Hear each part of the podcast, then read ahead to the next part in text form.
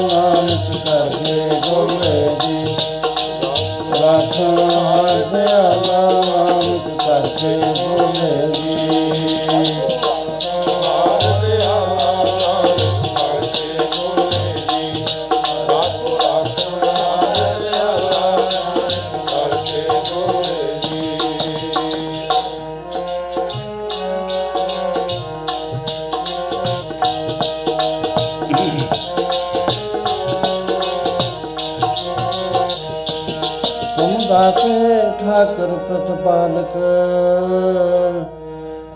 ਨਾਨਕ ਖਸਮ ਹਮਾਰੇ ਨੈਮਕ ਨੈਮਕ ਤੁਮ ਹੀ ਪ੍ਰਤਪਾਲੋ ਹਮ ਬਾਰਕ ਤੁਮਰੇ ਤਾਰੇ। ਜੇ ਭਾਏ ਇੱਕ ਕਵਨ ਗੁਣ ਕਈਐ ਬੇਸ਼ਮਾਰ ਬੇਅੰਤ ਸੁਆਮੀ ਤੇਰਾ ਅੰਤ ਨਾ ਕਿਵਹੀ ਲਈਐ। ਕੋਟ ਪਰਾਜ ਹਮਾਰੇ ਖੰਡੋ, ਅਨਕ ਵਿਧੀ ਸਮਝਾਓ, ਹਮ ਅਗਿਆਨੀ ਅਰਬ ਮਤ ਥੋਰੇ। ਤੁਮ ਆਪਨ ਬਿਰਧ ਰਖਾਵੋ ਤੁਮਰੀ ਸ਼ਰਨ, ਤੁਮਾਰੀ ਆਸਾ, ਤੁਮ ਹੀ ਸਜਣ ਸਹੇਲੇ ਰੱਖੋ ਰੱਖਣ ਹਾਰ ਦਿਆਲਾ, ਨਾਨਕ ਕਰਕੇ ਗੋਲੇ। ਰੱਖੋ ਰੱਖਣ ਹਾਰ ਦਿਆਲਾ, ਨਾਨਕ ਕਰਕੇ ਗੋਲੇ। ਰੱਖੋ ਰੱਖਣ ਹਾਰ ਦਿਆਲਾ, ਨਾਨਕ ਕਰਕੇ ਗੋਲੇ।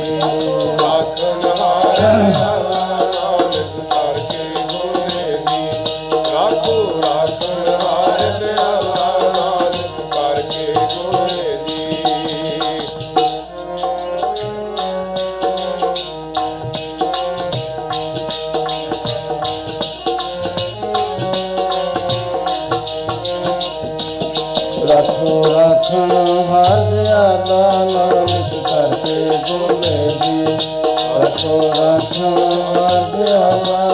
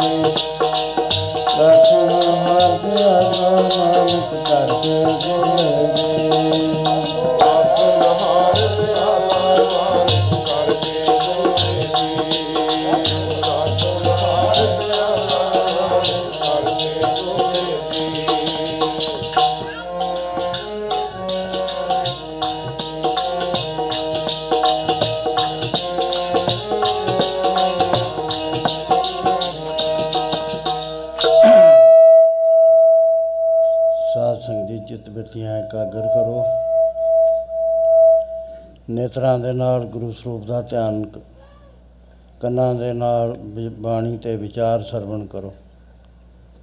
ਬੁੱਧੀ ਦੇ ਨਾਲ ਵਿਚਾਰ ਕੇ ਹਿਰਦੇ ਵਿੱਚ ਧਾਰਨ ਕਰੋ। ਸਤਸੰਗ ਦਾ ਸਮਾਗਮ ਬਹੁਤ ਦੁਰਲੱਭ ਹੈ ਕਲਯੁਗ ਦੇ ਅੰਦਰ। ਇਹ ਮਿਲਿਆ ਨਹੀਂ ਕਰਦਾ।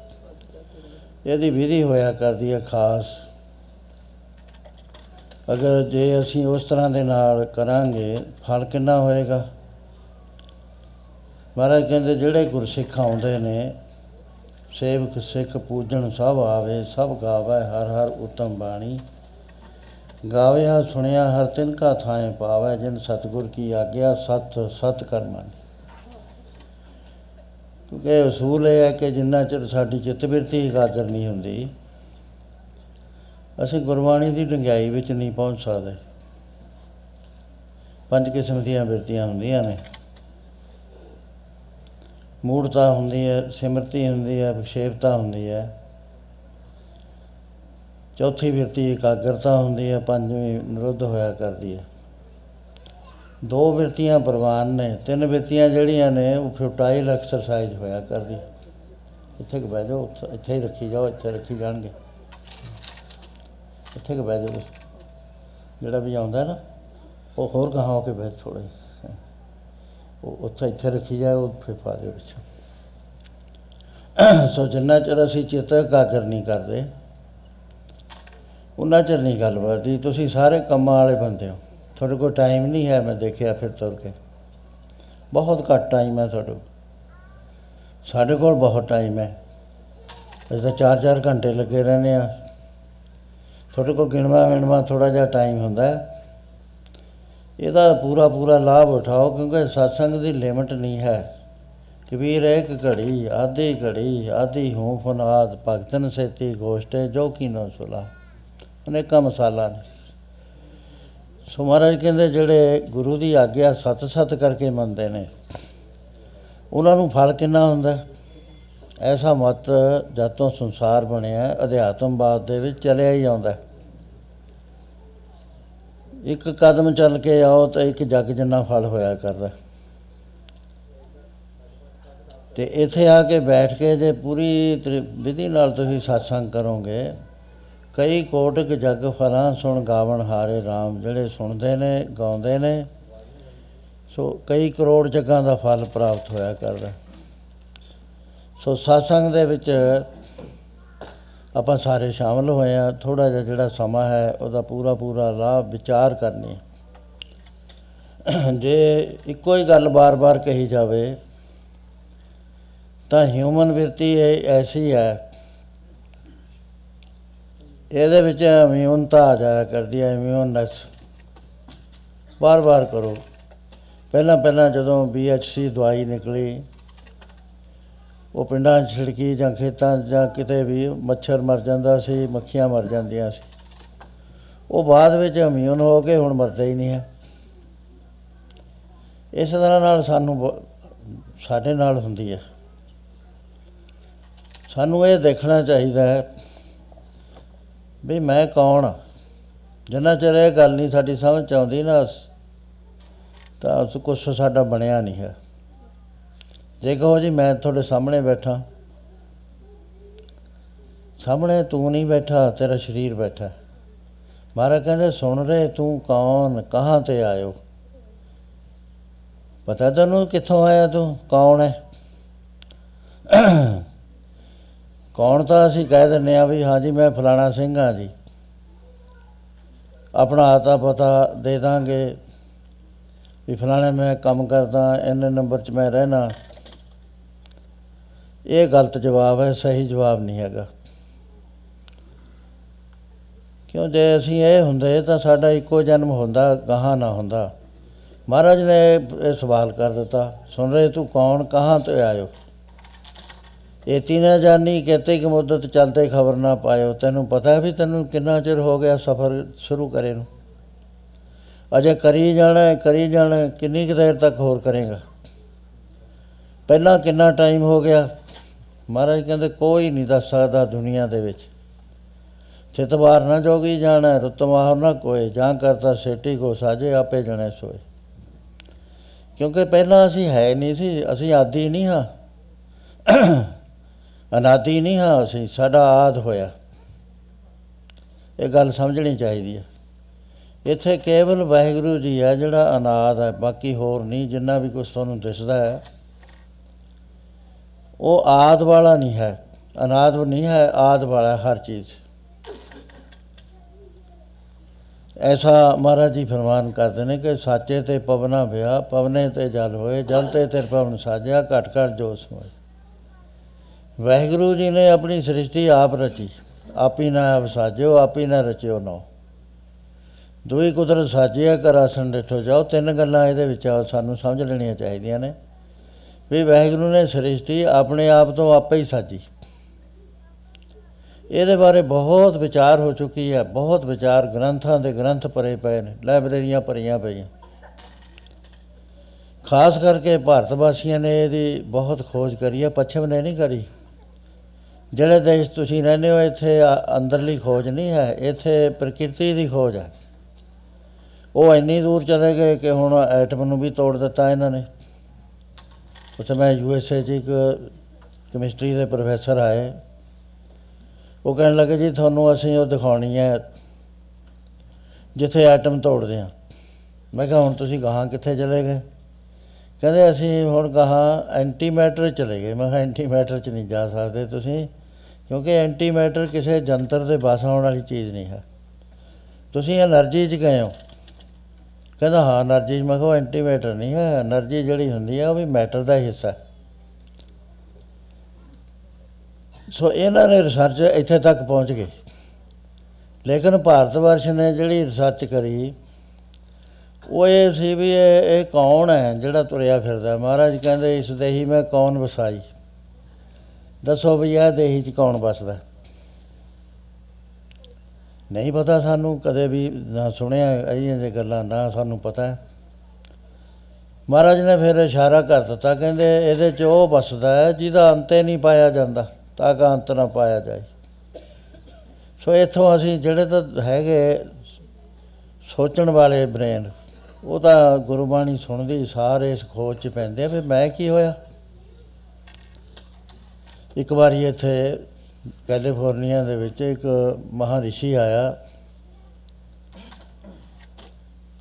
ਤੇ ਉਹਨੇ ਆ ਕੇ ਇੱਥੇ ਲੈਕਚਰ ਦਿੱਤੇ। ਸਵਾਮੀ ਰਾਮ ਤੀਰ ਸੀ ਉਹਦਾ ਨਾਮ ਉਹਦੇ ਲੈਕਚਰ ਤੇ ਯੂਨੀਵਰਸਿਟੀਆਂ 'ਚੋਂ ਆਮ ਤੌਰ ਤੇ ਦਿੰਦਾ ਸੀਗਾ। ਇਹ ਅਮਰੀਕਨ ਬੜੇ ਪ੍ਰਭਾਵਿਤ ਹੋਏ, ਜਿਹੜੇ ਪੜ੍ਹੇ ਲਿਖੇ ਸੀ। ਇੱਕ ਅਮਰੀਕਨ ਨੇ ਕਿਹਾ, ਕਹਿਣ ਲੱਗਾ ਸੰਤ ਜੀ, ਮੈਂ ਤੁਹਾਡੇ ਚਰਨ ਪਾਉਣੇ ਆ ਘਰ।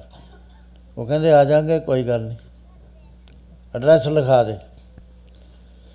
ਉਸ ਨੇ ਐਡਰੈਸ ਲਿਖਾਤਾ, ਸਵਾਮੀ ਜੀ ਗਏ ਨਾ।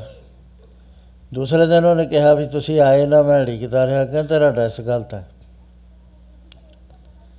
ਕਹਿਣ ਲੱਗੇ, ਨਹੀਂ, ਮੈਂ ਠੀਕ ਲਿਖਾਇਆ। ਉਹ ਹੋਰ ਸੋਧ ਕੇ ਨਾਲ ਮੈਪ ਦੇ ਤਾਂ ਸਵਾਮੀ ਜੀ ਫੇਰ ਨਾ ਗਏ। ਉਹ ਜਿਸ ਵਾਰ ਤੀਸਰੇ ਦਿਨ ਆਇਆ, ਕਹਿਣ ਲੱਗਿਆ, ਸਵਾਮੀ ਜੀ, ਤੁਸੀਂ ਮੇਰੇ ਘਰ ਵਿੱਚ ਨਹੀਂ ਆਏ। ਉਹ ਮੁਸਕਰਾ ਪਏ। ਕਹਿਣ ਲੱਗੇ, ਮਿਸਟਰ, ਤੈਨੂੰ ਨਾ ਇਹ ਪਤਾ ਹੈ ਵੀ ਤੇਰਾ ਘਰ ਕਿਹੜਾ ਹੈ, ਨਾ ਤੈਨੂੰ ਉਹਦਾ ਐਡਰੈਸ ਆਉਂਦਾ ਹੈ। ਕਹਿੰਦਾ, ਨਾ ਜੀ, ਮੈਂ ਅੱਛੀ ਤਰ੍ਹਾਂ ਜਾਣਦਾ, ਮੈਂ ਦੁਨੀਆ ਨੂੰ ਪੜਾਉਣਾ ਪ੍ਰੋਫੈਸਰ ਹਾਂ ਇੱਥੇ ਹਾਂ ਤੇ ਮੈਨੂੰ ਨ- ਮੈਨੂੰ ਨਹੀਂ ਪਤਾ ਇਹ ਤੁਸੀਂ ਕਿਹੜੀ ਗੱਲ ਕਹਿਤੀ, ਕਹਿੰਦੇ, ਅੱਛਾ, ਆਪਾਂ ਵਿਚਾਰ ਕਰ ਲੈਨੇ ਕਹਿੰਦੇ ਜ- ਫਰਜ਼, ਹੁਣ ਮੈਂ ਫਰਜ਼ ਕਰਨਾ ਕਹਿੰਦੇ। ਇਹ ਨਾ ਮੇਰੇ ਤੇ ਸਵਾਲ ਕਰੀ ਵੀ ਮੈਂ ਜਿਉਂਦਾ ਰਹੂੰ ਕਿ ਮਰ ਜਾਊਂ ਜੇ ਤੇਰੀ ਬਾਹਾਂ ਵੱਢ ਕੇ ਰੱਖਦੀ ਹੈ ਇੱਥੇ, ਤੂੰ ਕੀ ਕਹੇਗਾ? ਕਹਿ- ਕਹਿੰਦਾ ਮੈਂ ਕਹੂੰਗਾ ਥੀਸ ਆਰ ਮਾਈ ਆਰਮਸ ਜੇ ਲੱਤਾਂ ਵੀ ਵੱਢ ਕੇ ਰੱਖਦੀ ਹੈ, ਕਹਿੰਦਾ ਮੈਂ ਕਹੂੰਗਾ these are my arms these are my legs ਉਹਦੇ ਬਾਅਦ ਤੇਰਾ ਸਿਰ ਵੀ ਵੱਢ ਕੇ ਰੱਖਦੀ ਹੈ, ਧੜ ਵੀ ਪਿਆ ਹੋਵੇ। ਦੇਖੋ, ਵਿਚਾਰ ਵਾਲੀ ਗੱਲ ਹੈ ਹੈ ਬੜੀ ਸਿੰਪਲ, ਕੋਈ ਐਸੀ ਫਿਲਾਸਫੀ ਨਹੀਂ ਮੈਂ ਕਹਿ ਰਿਹਾ, ਜਿਹੜੀ ਸਮਝ ਚ ਆਉਂਦੀ ਹੈ ਉਹ ਗੱਲ ਹੈ ਉਹ ਕਹਿੰਦਾ, ਮੈਂ ਕਹੂੰਗਾ ਵੀ these are my arms these are my legs this is my trunk this is my head ਕਹਿੰਦੇ, ਹੁਣ ਸੋਚ। ਤੂੰ ਕੌਣ ਹੋਇਆ? ਕਹਿੰਦਾ, ਹੈ, ਇਹ ਤਾਂ ਮੈਨੂੰ ਅੱਜ ਤਾਈਂ ਪਤਾ ਹੀ ਨਹੀਂ। ਮੈਂ ਤਾਂ ਅੱਜ ਪ- ਸਵਾਮੀ ਜੀ, ਅੱਜ ਥਿੰਕ ਕਰਿਆ ਇਸ ਚੀਜ਼ ਨੂੰ। ਕਹਿੰਦੇ, ਇਹਨੂੰ ਸਾਰੇ ਨੂੰ ਜੋੜ ਕੇ ਰੱਖਦੀ ਹੈ ਕੀ ਕਹੇਗਾ? ਕਹਿੰਦਾ, ਮੈਂ ਕਹੂੰ ਦਿਸ ਇਜ਼ ਮਾਈ ਬਾਡੀ ਫੇ ਤੂੰ ਕੌਣ ਹੋਇਆ? ਮਹਾਰਾਜ ਆਹੀ ਸਵਾਲ ਸਾਡੇ ਤੇ ਕਰਦੇ ਨੇ ਸੁਣ ਰਹੇ ਤੂੰ ਕੌਣ? ਕਹਾਂ ਤੋਂ ਆਏ ਬਾਣੀ ਤਾਂ ਅਸੀਂ ਸੁਣਦੇ ਆ, ਲੇਕਿਨ ਅਸੀਂ ਡੀਪ ਨਹੀਂ ਜਾਂਦੇ, ਕਦੇ ਵੀ ਬਾਣੀ ਦੇ ਸਿਧਾਂਤ ਬਹੁਤ ਹੀ ਗਹਿਰੇ ਨੇ। ਡਾਕਟਰ ਸਵਾਮੀ ਰਾਮ ਜੀ ਇੱਕ ਬਹੁਤ ਉੱਚ ਕੋਟੀ ਦੇ ਜੋਗੀ ਹੋਏ ਨੇ ਵਰਲਡ ਫੇਮ ਦੇ। ਉਹ ਮੈਂ, ਮੈਨੂੰ ਕਹਿਣ ਲੱਗੇ ਵੀ ਮੈਂ ਗੁਰੂ ਗ੍ਰੰਥ ਸਾਹਿਬ ਦਾ ਟਰਾਂਸਲੇਸ਼ਨ ਇੰਗਲਿਸ਼ ਚ ਕਰ ਦਿੰਦਾ। ਮੈਂ ਕਿਹਾ ਬੜੀ ਵਧੀਆ ਗੱਲ ਹੈ ਸਵਾਮੀ ਜੀ। ਕਿਉਂਕਿ ਤੁਸੀਂ ਅਧਿਆਤਮਵਾਦੀ ਹੋ ਪਰ ਇਹ ਪ੍ਰੋਫੈਸਰਾਂ ਦੇ ਬਸ ਦੀ ਬਾਤ ਨਹੀਂ ਹੈ ਪ੍ਰੋਫੈਸਰ ਡੀਪ ਨਹੀਂ ਜਾ ਸਕਦੇ, ਉਹਨਾਂ ਨੂੰ ਪਤਾ ਨਹੀਂ ਹੈ। ਉਹ ਬੋਰਡ ਨੌਲੇਜ ਹੁੰਦੀ ਹੈ ਵੀ ਇਹ 10 ਕਿਤਾਬਾਂ ਲੈ ਲੀਆਂ ਇਹਨੇ ਐ ਲਿਖਿਆ, ਇਹਨੇ ਐ ਲਿਖਿਆ, ਇਹਨੇ ਐ ਲਿਖਿਆ। ਉਹ ਸਮ ਅਪ ਕਰਕੇ ਆਪਣੀ ਰਾਏ ਵਿੱਚ ਦੇ ਦਿੱਤੀ, ਇਹ ਕੋਈ ਜ਼ਰੂਰੀ ਹੈ ਵੀ ਉਹਦੀ ਰਾਏ ਸਹੀ ਹੋਊਗੀ? ਇਹ ਤੁਸੀਂ ਅਨੁਭਵ ਕਰਿਆ, ਕਿਉਂਕਿ ਯੋਗੀ ਸੀ 45 ਸਾਲ ਗੁਫਾਵਾਂ 'ਚ ਰਿਹਾ ਸੀ, ਬਰਫਾਂ 'ਚ। ਉਹਦੇ ਬਾਅਦ ਉਹਨੇ ਸਟੱਡੀ ਸਾਰੇ ਧਰਮਾਂ ਦੀ ਕੀਤੀ। ਕਹਿਣ ਲੱਗਾ, ਕੁਰਾਨ ਸ਼ਰੀਫ ਮੈਂ ਮਸਜਿਦ 'ਚ ਜਾ ਕੇ 6 ਮਹੀਨੇ ਪੜ੍ਹ ਕੇ, ਨਮਾਜ਼ ਪੜ੍ਹ ਕੇ ਵੀ ਦੇਖੀ। ਮੈਂ ਦੇਖਦਾ ਸੀ ਵੀ ਕੀ ਰਹੱਸ ਹੈ ਇਹਦੇ ਵਿੱਚ। ਗਿਰਜੇ 'ਚ ਬੈਠ ਕੇ ਕਹਿੰਦਾ, ਮੈਂ 6 ਮਹੀਨੇ ਲਾਏ ਤੇ ਬਾਈਬਲ ਵੱਡੀ ਵੀ, ਛੋਟੀ ਵੀ, ਸਾਰੀ ਪੜ੍ਹੀ। ਵੇਦਾਂ ਦਾ ਮੈਂ ਗਿਆਤਾ, ਸੰਸਕ੍ਰਿਤ ਦਾ ਮੈਂ ਸਕਾਲਰ ਹਾਂ, ਇੰਗਲਿਸ਼ ਦਾ ਮੈਂ ਪੀ ਐਚ ਡੀ ਹਾਂ, ਮੈਡੀਕਲ ਦਾ ਮੈਂ ਡਾਕਟਰ ਹਾਂ। ਹਰ ਚੀਜ਼ ਨੂੰ ਮੈਂ ਫੋਲੋ ਕਰਦਾ। ਪਰ ਕਹਿੰਦਾ ਮੈਂ 1 ਲੱਖ ਬੰਦਾ ਬੈਠਾ ਸੀ ਪੰਡਾਲ 'ਚ ਕਿਉਂਕਿ ਸਾਡੇ ਜਿਹੜਾ ਸਮਾਗਮ ਹੁੰਦਾ ਸਾਲ ਦਾ 1000 ਫੁੱਟ ਲੰਮਾ ਪੰਡਾਲ ਹੁੰਦਾ ਹੈ, 250 ਫੁੱਟ ਚੌੜਾ ਹੁੰਦਾ ਹੈ। ਇੰਨਾ ਕੁ ਬੰਦਾ ਆ ਜਾਂਦਾ ਉਹ ਤੋਂ ਬਾਅਦ ਵੀ 200 ਫੁੱਟ ਬਾਹਰ ਬੈਠੇ ਹੁੰਦੇ ਨੇ ਤੇ ਅਸੀਂ 120 ਟੈਲੀਵਿਜ਼ਨਾਂ ਲਾਉਂਦੇ ਆ ਵੀ ਤਾਂ ਕਿ ਕੋਈ ਬੰਦਾ ਐਸਾ ਨਾ ਰਹਿ ਜਾਏ ਜਿਹਨੂੰ ਨਾ ਸੁਣੇ। ਦਿਸਦਾ ਉਹ ਨਹੀਂ ਦਿਸਦਾ ਵੀ ਕਿੱਥੇ ਇੱਕ ਸਟੇਜ ਹੈ ਉੱਚੀ ਸਟੇਜ ਹੈ। ਉੱਥੇ ਬੈਠਾ ਗੱਲ ਕਰ ਰਿਹਾ ਸੀ। ਕਹਿਣ ਲੱਗਾ, ਜਿਸ ਵਕਤ ਮੈਂ ਗੁਰੂ ਗ੍ਰੰਥ ਸਾਹਿਬ ਦਾ ਅਧਿਐਨ ਕਰਨਾ ਸ਼ੁਰੂ ਕਰਿਆ, ਮੈਂ ਤਾਂ ਕਨਫਿਊਜ਼ ਕਹਿੰਦਾ, ਮੈਨੂੰ ਹੈਰਾਨ, ਮੈਂ ਹੈਰਾਨ ਹੋ ਕੇ ਇੰਨਾ ਡੀਪ ਚਲੇ ਗਿਆ, ਮੈਂ ਏਕ ਓੰਕਾਰ 'ਚ ਫਸ ਗਿਆ। ਤੇ ਹੁਣ ਮੈਂ ਚਾਹੁੰਦਾ ਵੀ ਇਹਦਾ, ਇਹ ਸਭ ਤੋਂ ਵੱਡਾ ਜੇ ਕੋਈ ਦੁਨੀਆ 'ਚ ਹੈ ਤਾਂ ਗੁਰੂ ਗ੍ਰੰਥ ਸਾਹਿਬ ਹੈ। ਇਹ ਉਸ ਜੋਗੀ ਦੀ ਰਾਇਆ ਹੈ ਯੋਗੀ ਦੀ, ਜਿਹਨੇ 45 ਸਾਲ ਗੁਫਾਵਾਂ 'ਚ ਫਿਰ ਟੌਪ ਦਾ ਲਰਨਡ ਪਰਸਨ ਇਹ ਇੰਨਾ ਡੀਪ ਹੈ ਇਹਨੂੰ ਇਹ ਸਮਝ ਨਹੀਂ ਸਕਦੇ, ਸ- ਇੱਕ ਜਨਮ 'ਚ ਨਹੀਂ ਸਮਝ ਸਕਦੇ। ਕੋਈ ਵੀ ਬੰਦਾ ਦੁਨੀਆ 'ਚ ਐਸਾ ਨਹੀਂ ਜਿਹੜਾ ਗੁਰੂ ਗ੍ਰੰਥ ਸਾਹਿਬ ਨੂੰ ਡੀਪਲੀ ਸਮਝ ਸਕੇ।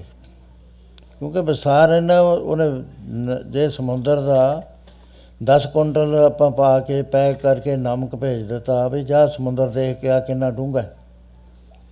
ਉਹ ਮੁੜ ਕੇ ਜੇ ਖਿੱਚਾਂਗੇ, ਉਹ ਰੱਸਾ ਹੀ ਹੱਥ ਵਿੱਚ ਆਏਗਾ ਕੁਝ ਨਹੀਂ ਆਉਂਦਾ, ਕਿਉਂਕਿ ਨਮਕ ਦਾ ਵਿੱਚ ਖੁਰ ਗਿਆ।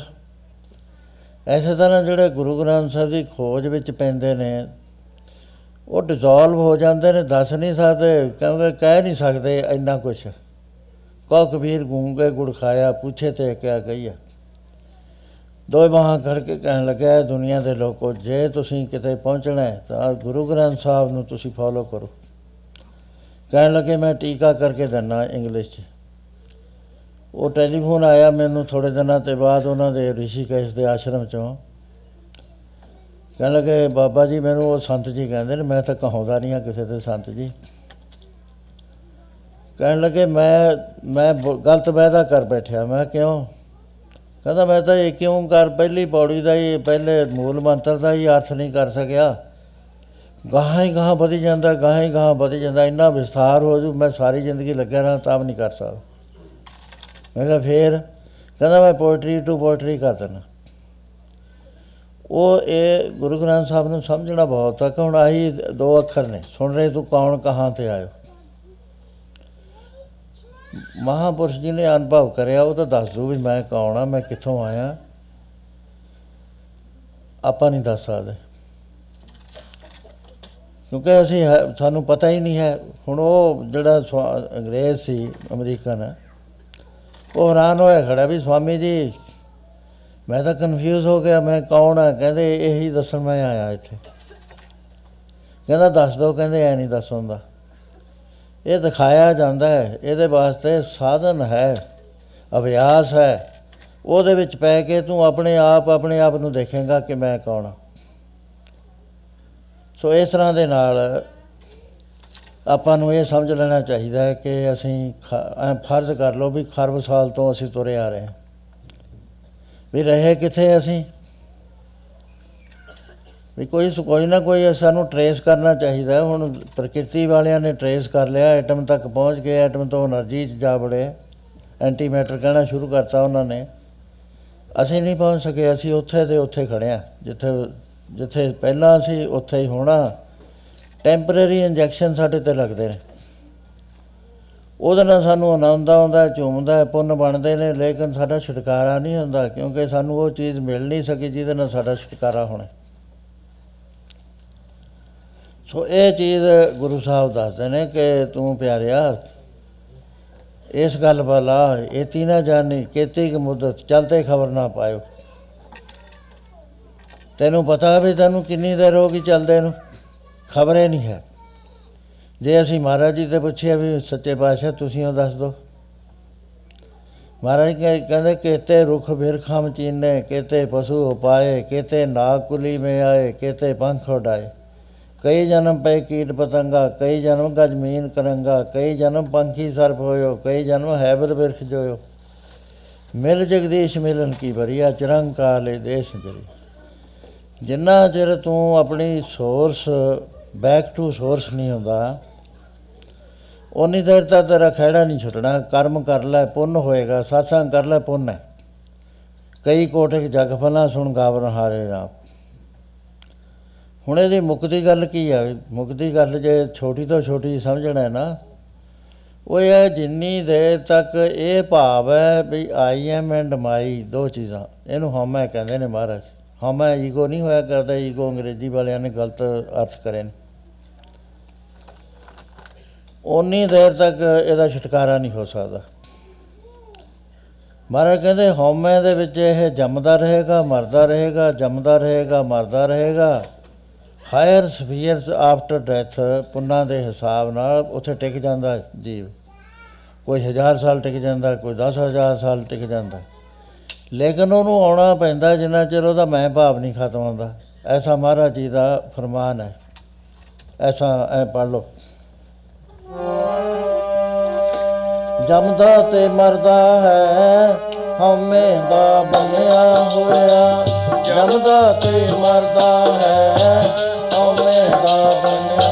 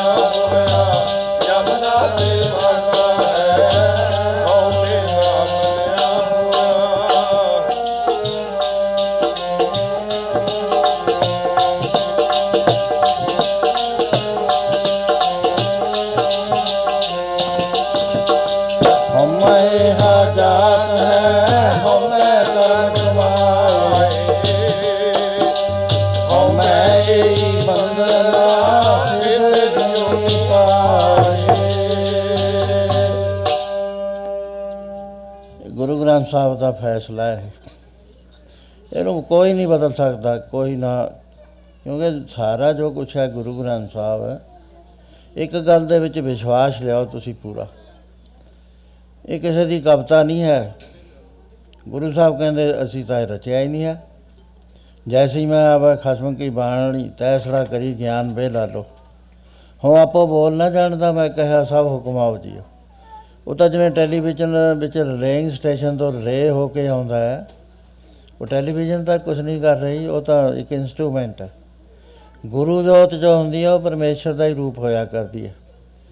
ਤੇ ਪਾਰਬ੍ਰਹਮ ਪਰਮੇਸ਼ਰ ਦੇ ਹੋ- ਦੋ ਜੋ ਹੁਕਮ, ਜੋ ਪ੍ਰੇਰਣਾ ਆਉਂਦੀ ਹੈ ਉਹ ਉਸ ਬਾਡੀ ਥਾਈ ਉਹ ਪ੍ਰਕਾਸ਼ ਹੋ ਜਾਇਆ ਕਰਦੀ ਹੈ।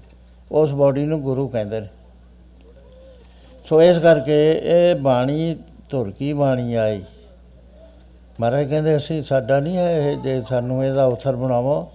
ਇਹ ਸ਼ਬਦ ਹੈ ਵਾਹਿਗੁਰੂ ਦਾ, ਜਿਸ ਨੇ ਸ਼ਬਦ ਦੇ ਰਾਹੀਂ ਸ੍ਰਿਸ਼ਟੀ ਪੈਦਾ ਕਰੀ ਹੈ। ਤੇ ਇਹਦੇ ਵਿੱਚ ਜੋ ਹੈ, ਉਹਨੂੰ ਕੋਈ ਬਦਲ ਨਹੀਂ ਸਕਦਾ। ਜੇ ਅਸੀਂ ਕਹੀਏ, ਜੀ, ਤੁਹਾਡਾ ਤੁਸੀਂ ਮੁਕਤ ਹੋ ਜਾਓਗੇ, ਜੀ, ਅਰਦਾਸ ਕਰਾ ਲਓ, ਮੁਕਤ ਹੋ ਜਾਓਗੇ। ਮੈਂ ਨਹੀਂ ਕਹਿੰਦਾ ਇਹ ਗੱਲਾਂ, ਕਿਉਂਕਿ ਮੈਨੂੰ ਪਤਾ ਹੈ ਵੀ ਇਹ ਹੈ ਨਹੀਂ ਪੋਜੀਸ਼ਨ ਐਵੇਂ ਐਕਸਾਈਟਮੈਂਟ ਐਕਸਾਈਟਮੈਂਟ ਦੇ ਵਾਸਤੇ ਇਹ ਗੱਲਾਂ ਠੀਕ ਹੁੰਦੀਆਂ। ਇਹ ਤਾਂ ਛੁਟਕਾਰਾ ਤਾਂ ਹੋਣਾ ਹੈ, ਜਿਸ ਵਾਰ ਤਾਂ ਸਾਨੂੰ ਸਾਡੇ ਚੋਂ ਹਉਮੈ ਜਿਹੜੀ ਹੈ ਨਾ ਟੋਟਲੀ ਵੈਨਿਸ਼ ਹੋਏਗੀ। ਨਹੀਂ ਨਹੀਂ ਹੁੰਦੀ। ਗੱਲ ਸਮਝ ਆਉਣੀ ਹੈ ਸਾਨੂੰ ਵੀ ਹੈ ਅਸਲੀਅਤ ਕੀ ਹੈ। ਇਹ ਫਿਰ ਆ ਕਿੱਥੋਂ ਗਈ? ਹਉਮੈ ਆਈ ਕਿੱਥੋਂ? ਇਹ ਸਵਾਲ ਪਹਿਲਾਂ ਤੋਂ ਹੀ ਚੱਲਦਾ ਕਿਉਂਕਿ ਦੋ ਚੀਜ਼ਾਂ ਹੈ, ਇੱਕ ਦੁੱਖ ਹੈ, ਇੱਕ ਸੁੱਖ ਹੈ।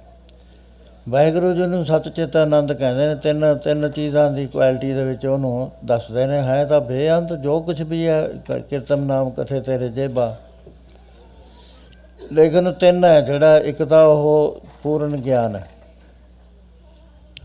ਆਪੇ ਗਿਆਨ ਹੈ, ਚੇਤਨ ਹੈ ਉਹ।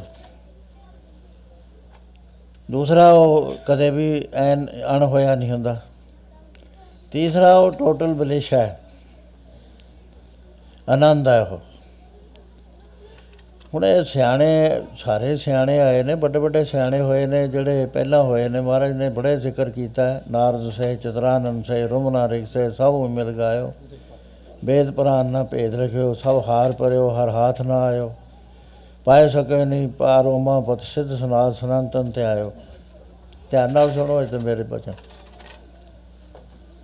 ਗੁਰੂ ਮਹਾਰਾਜ ਜੀ ਨੇ ਉਹਨਾਂ ਦਾ ਜ਼ਿਕਰ ਕੀਤਾ ਹੈ, ਉਹ ਵੀ ਇਸ ਗੱਲ ਦੇ ਉੱਤੇ ਪਰੇਸ਼ਾਨ ਸੀ ਵੀ ਦੁੱਖ ਕਿੱਥੋਂ ਆ ਗਿਆ।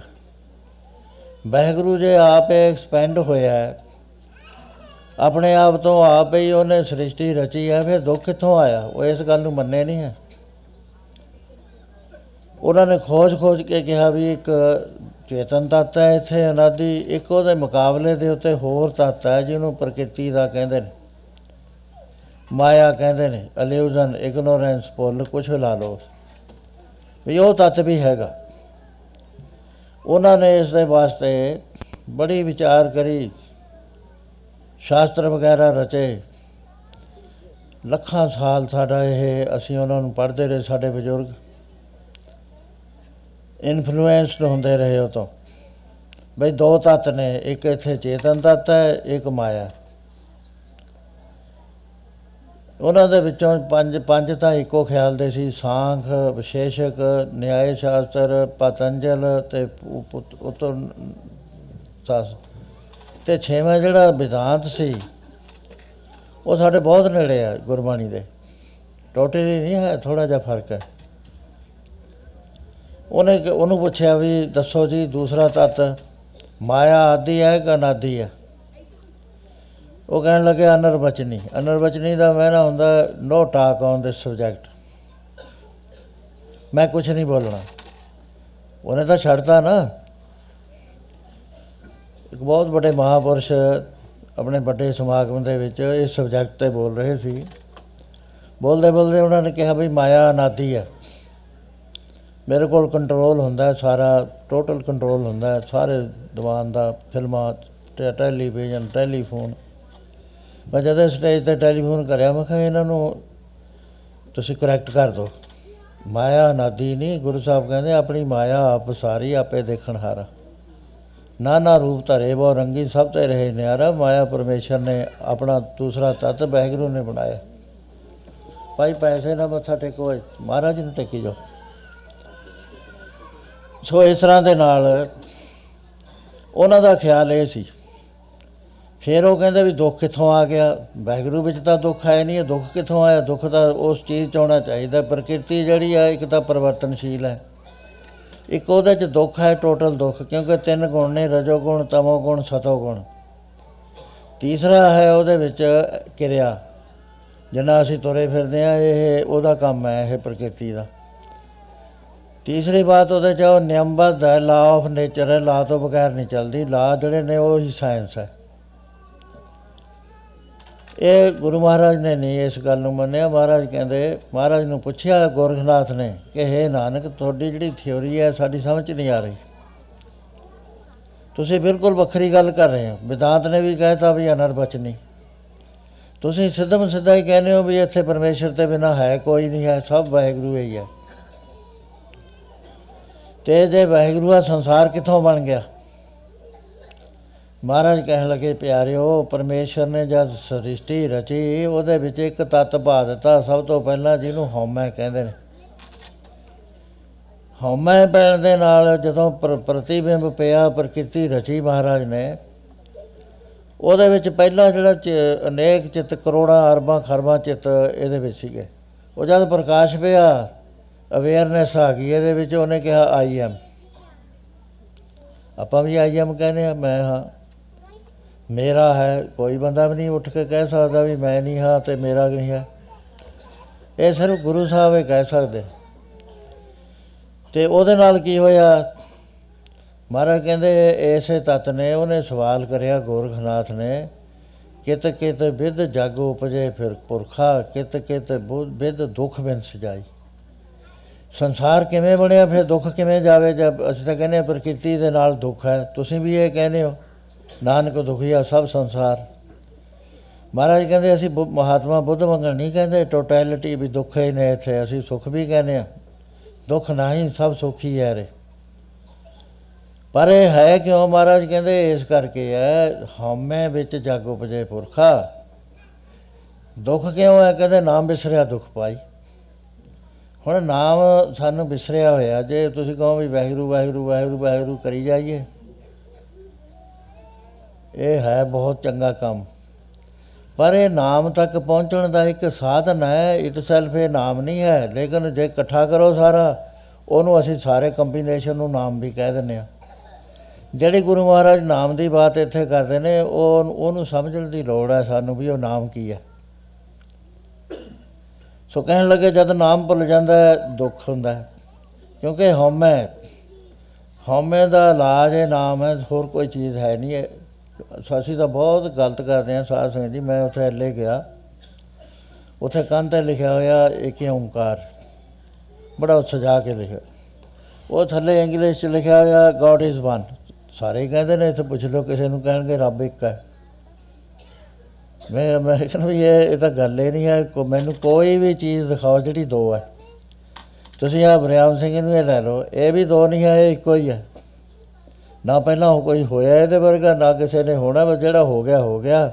ਇਹ ਇੱਕੋ ਹੀ ਹੈ ਸਾਇੰਟਿਸਟ ਨੂੰ ਕਹੋ ਜਿਹੜੇ ਐਗਰੀਕਲਚਰ ਦਾ ਅਧਿਐਨ ਕਰਦੇ ਆ।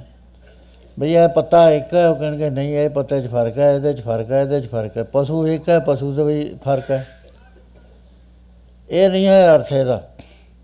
ਮੈਂ ਕਿਹਾ ਇਹ- ਇਹਦਾ ਅਰਥ ਹੈ ਓਨਲੀ ਗੋਡ ਨਨ ਐਲਸ ਇਹ ਗੁਰੂ ਨਾਨਕ ਸਾਹਿਬ ਦਾ ਸਿਧਾਂਤ ਹੈ, ਆਦ ਸੱਚ, ਜੁਗਾਦ ਸੱਚ, ਹੈ ਵੀ ਸੱਚ, ਨਾਨਕ ਹੋਸੀ ਵੀ ਸੱਚ।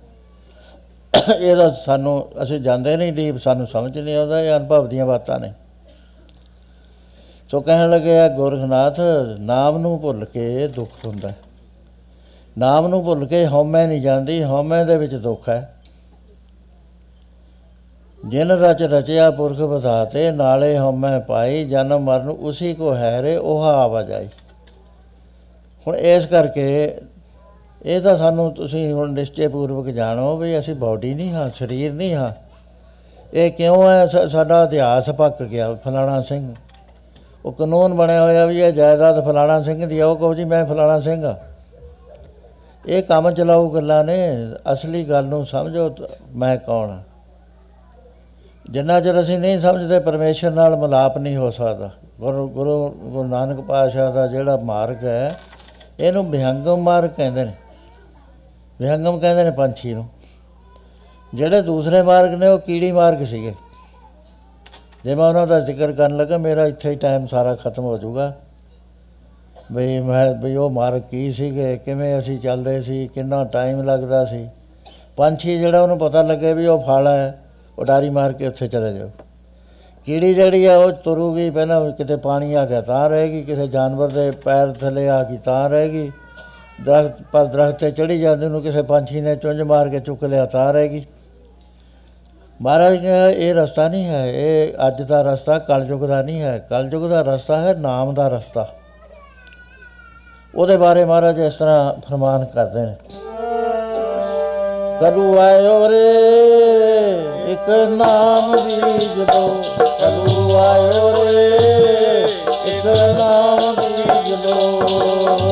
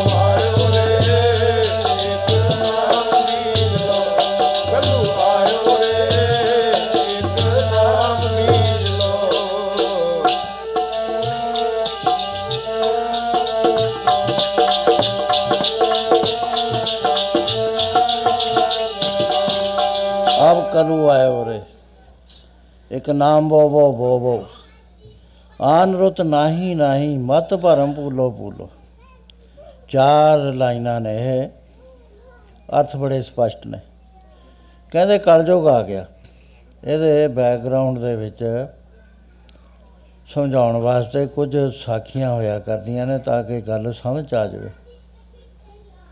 ਨਹੀਂ ਜੇ ਐਂ ਦੱਸੇ ਜੋ ਫਿਲਾਸਫੀ ਬਣ ਜਾਂਦੀ ਹੈ ਫਿਲਾਸਫੀ ਸਮਝ ਆਉਣੀ ਬਹੁਤ ਔਖੀ ਹੈ। ਜਦੋਂ ਦੁਆਪਰ ਯੁੱਗ ਦਾ ਅੰਤ ਆਇਆ ਉਸ ਵੇਲੇ ਕ੍ਰਿਸ਼ਨ ਮਹਾਰਾਜ ਦੇ ਮੂੰਹੋਂ ਨਿਕਲਿਆ ਵੀ ਕਲਯੁਗ ਆ ਗਿਆ। ਸਾਰੇ ਹੀ ਡਰ ਗਏ ਕਿਉਂਕਿ ਪਹਿਲੇ ਸ਼ਾਸਤਰਾਂ ਵਗੈਰਾ ਚ ਕਲਯੁਗ ਦਾ ਬਹੁਤ ਦੱਸਿਆ ਹੋਇਆ ਕਿ ਇਹਦੇ ਵਿੱਚ ਧਰਮ ਨਹੀਂ ਰਹਿਣਾ, ਕਰਮ ਨਹੀਂ ਰਹਿਣਾ, ਸਾਰਾ ਪਖੰਡ ਫੈਲ ਜਾਏਗਾ, ਹਨੇਰਾ ਛਾ ਜਾਏਗਾ, ਅੰਨੇ ਪ੍ਰਚਾਰਕ ਹੋਣਗੇ, ਅੰਨੇ ਸੁਣਨ ਵਾਲੇ ਹੋਣਗੇ, ਜਗ ਕਊਗਾ ਮੁਖ ਚੁੰਚ ਗਿਆਨ ਹੋਏਗਾ ਸਾਰਿਆਂ ਦੇ ਮੂੰਹ ਵਿੱਚ। ਉਹ ਡਰ ਗਏ। ਕਹਿਣ ਲੱਗੇ, ਮਹਾਰਾਜ, ਇੱਕ ਗੱਲ ਦੱਸੋ ਵੀ ਇਹ ਸਾਡੇ ਵੇਲੇ ਹੀ ਕੱਲ ਜੁਗਾਉਣਾ ਸੀ? ਕਹਿੰਦੇ, ਹਾਂ, ਉਹ ਤਾਂ ਸਮੇਂ ਨੇ ਆਉਣਾ ਹੀ ਹੈ ਕਹਿਣ ਲੱਗੇ, ਸੂਰਜ ਕਿਹਾ ਜਾ ਹੋਏਗਾ? ਕਹਿੰਦੇ, ਸੂਰਜ ਇਹ ਜਾਈ ਹਵਾ ਕਹਿੰਦੇ, ਉਹ ਵੀ ਇਹ ਜੀ ਦਰਖਤ ਵਗੈਰਾ ਕਹਿੰਦੇ, ਉਹ ਵੀ ਇਹ ਜੀ ਹੋਣਗੇ। ਫਿਰ ਪਤਾ ਕਿਵੇਂ ਲੱਗੇ? ਉਹ ਕਹਿਣ ਲੱਗੇ, ਆਦਮੀ ਦੇ ਖਿਆਲ ਬਦਲ ਜਾਣਗੇ। ਟੋਟਲ ਟੋਟਲੀ ਖਿਆਲ ਉ- ਉਲਟ ਹੋ ਜਾਣਗੇ। ਕਹਿਣ ਲੱਗੇ, ਮਹਾਰਾਜ, ਫੇਰ ਕਿਵੇਂ ਲੱਗੇ? ਕਹਿੰਦੇ, ਤੁਸੀਂ ਐਂ ਕਰੋ, ਅੱਜ ਜਦੋਂ ਤੁਸੀਂ ਭਜਨ ਕਰੋਗੇ ਡੀਪ ਸਮਾਧੀ ਵਿੱਚ ਜਾਓਗੇ, ਉੱਥੇ ਵਿਜ਼ਨ ਆਉਣਗੇ। ਉਹਨੇ ਤੁਹਾਨੂੰ ਦੱਸ ਦੇਣਾ ਵੀ ਮੈਂ ਆ ਗਿਆ। ਉਸੇ ਤਰ੍ਹਾਂ ਦੇ ਨਾਲ ਹੋਇਆ, ਜਦੋਂ ਅੰਮ੍ਰਿਤ ਵੇਲਾ ਹੋਇਆ, ਸਾਰੇ ਹਾਜ਼ਰ ਹੋਏ। ਕਹਿਣ ਲੱਗੇ, ਮਹਾਰਾਜ, ਅਜੀਬ ਅਜੀਬ ਦ੍ਰਿਸ਼ਟਾਂਤ ਆਏ ਨੇ। ਸੁਪਨਾ ਸੁਪਨਾ ਹੋਰ ਚੀਜ਼ ਹੁੰਦੀ ਹੈ ਵਿਜ਼ਨ ਹੋਰ ਚੀਜ਼ ਹੁੰਦੀ ਹੈ। ਸੱਤ ਕਿਸਮ ਦੇ ਸੁਪਨੇ ਹੋਇਆ ਕਰਦੇ ਨੇ। ਤੇ ਉਹਨਾਂ ਦੇ ਵਿੱਚੋਂ ਜਿਹੜਾ ਵਿਜ਼ਨ ਹੈ, ਉਹ ਸਹੀ ਹੋਇਆ ਕਰਦਾ। ਉਹਦੇ ਵਿੱਚ ਗੁਰੂ ਦੇ ਦਰਸ਼ਨ ਵੀ ਹੋ ਜਾਂਦੇ ਨੇ। ਆਉਣ ਵਾਲੀਆਂ ਗੱਲਾਂ ਦਾ ਵੀ ਕਈ ਵਾਰੀ ਪਤਾ ਲੱਗ ਜਾਂਦਾ ਇੰਡੀਕੇਸ਼ਨ ਚਾਹੇ ਕੋਡ ਲੈਂਗੁਏਜ ਚ ਆਵੇ, ਚਾਹੇ ਸਿੱਧਾ ਆ ਜਾਵੇ। ਉਹ ਕਹਿਣ ਲੱਗੇ, ਮਹਾਰਾਜ, ਸਾਡੇ ਸਮਝ ਨਹੀਂ ਆਉਂਦੀ। ਕਹਿੰਦੇ, ਦੱਸੋ। ਪਹਿਲੇ ਨੇ ਕਿਹਾ ਕਿ, ਮਹਾਰਾਜ, ਮੈਂ ਦੇਖਿਆ ਕਿ ਇੱਕ ਬੰਦਾ ਖੂਹ ਵਿੱਚੋਂ ਪਾਣੀ ਭਰ ਰਿਹਾ।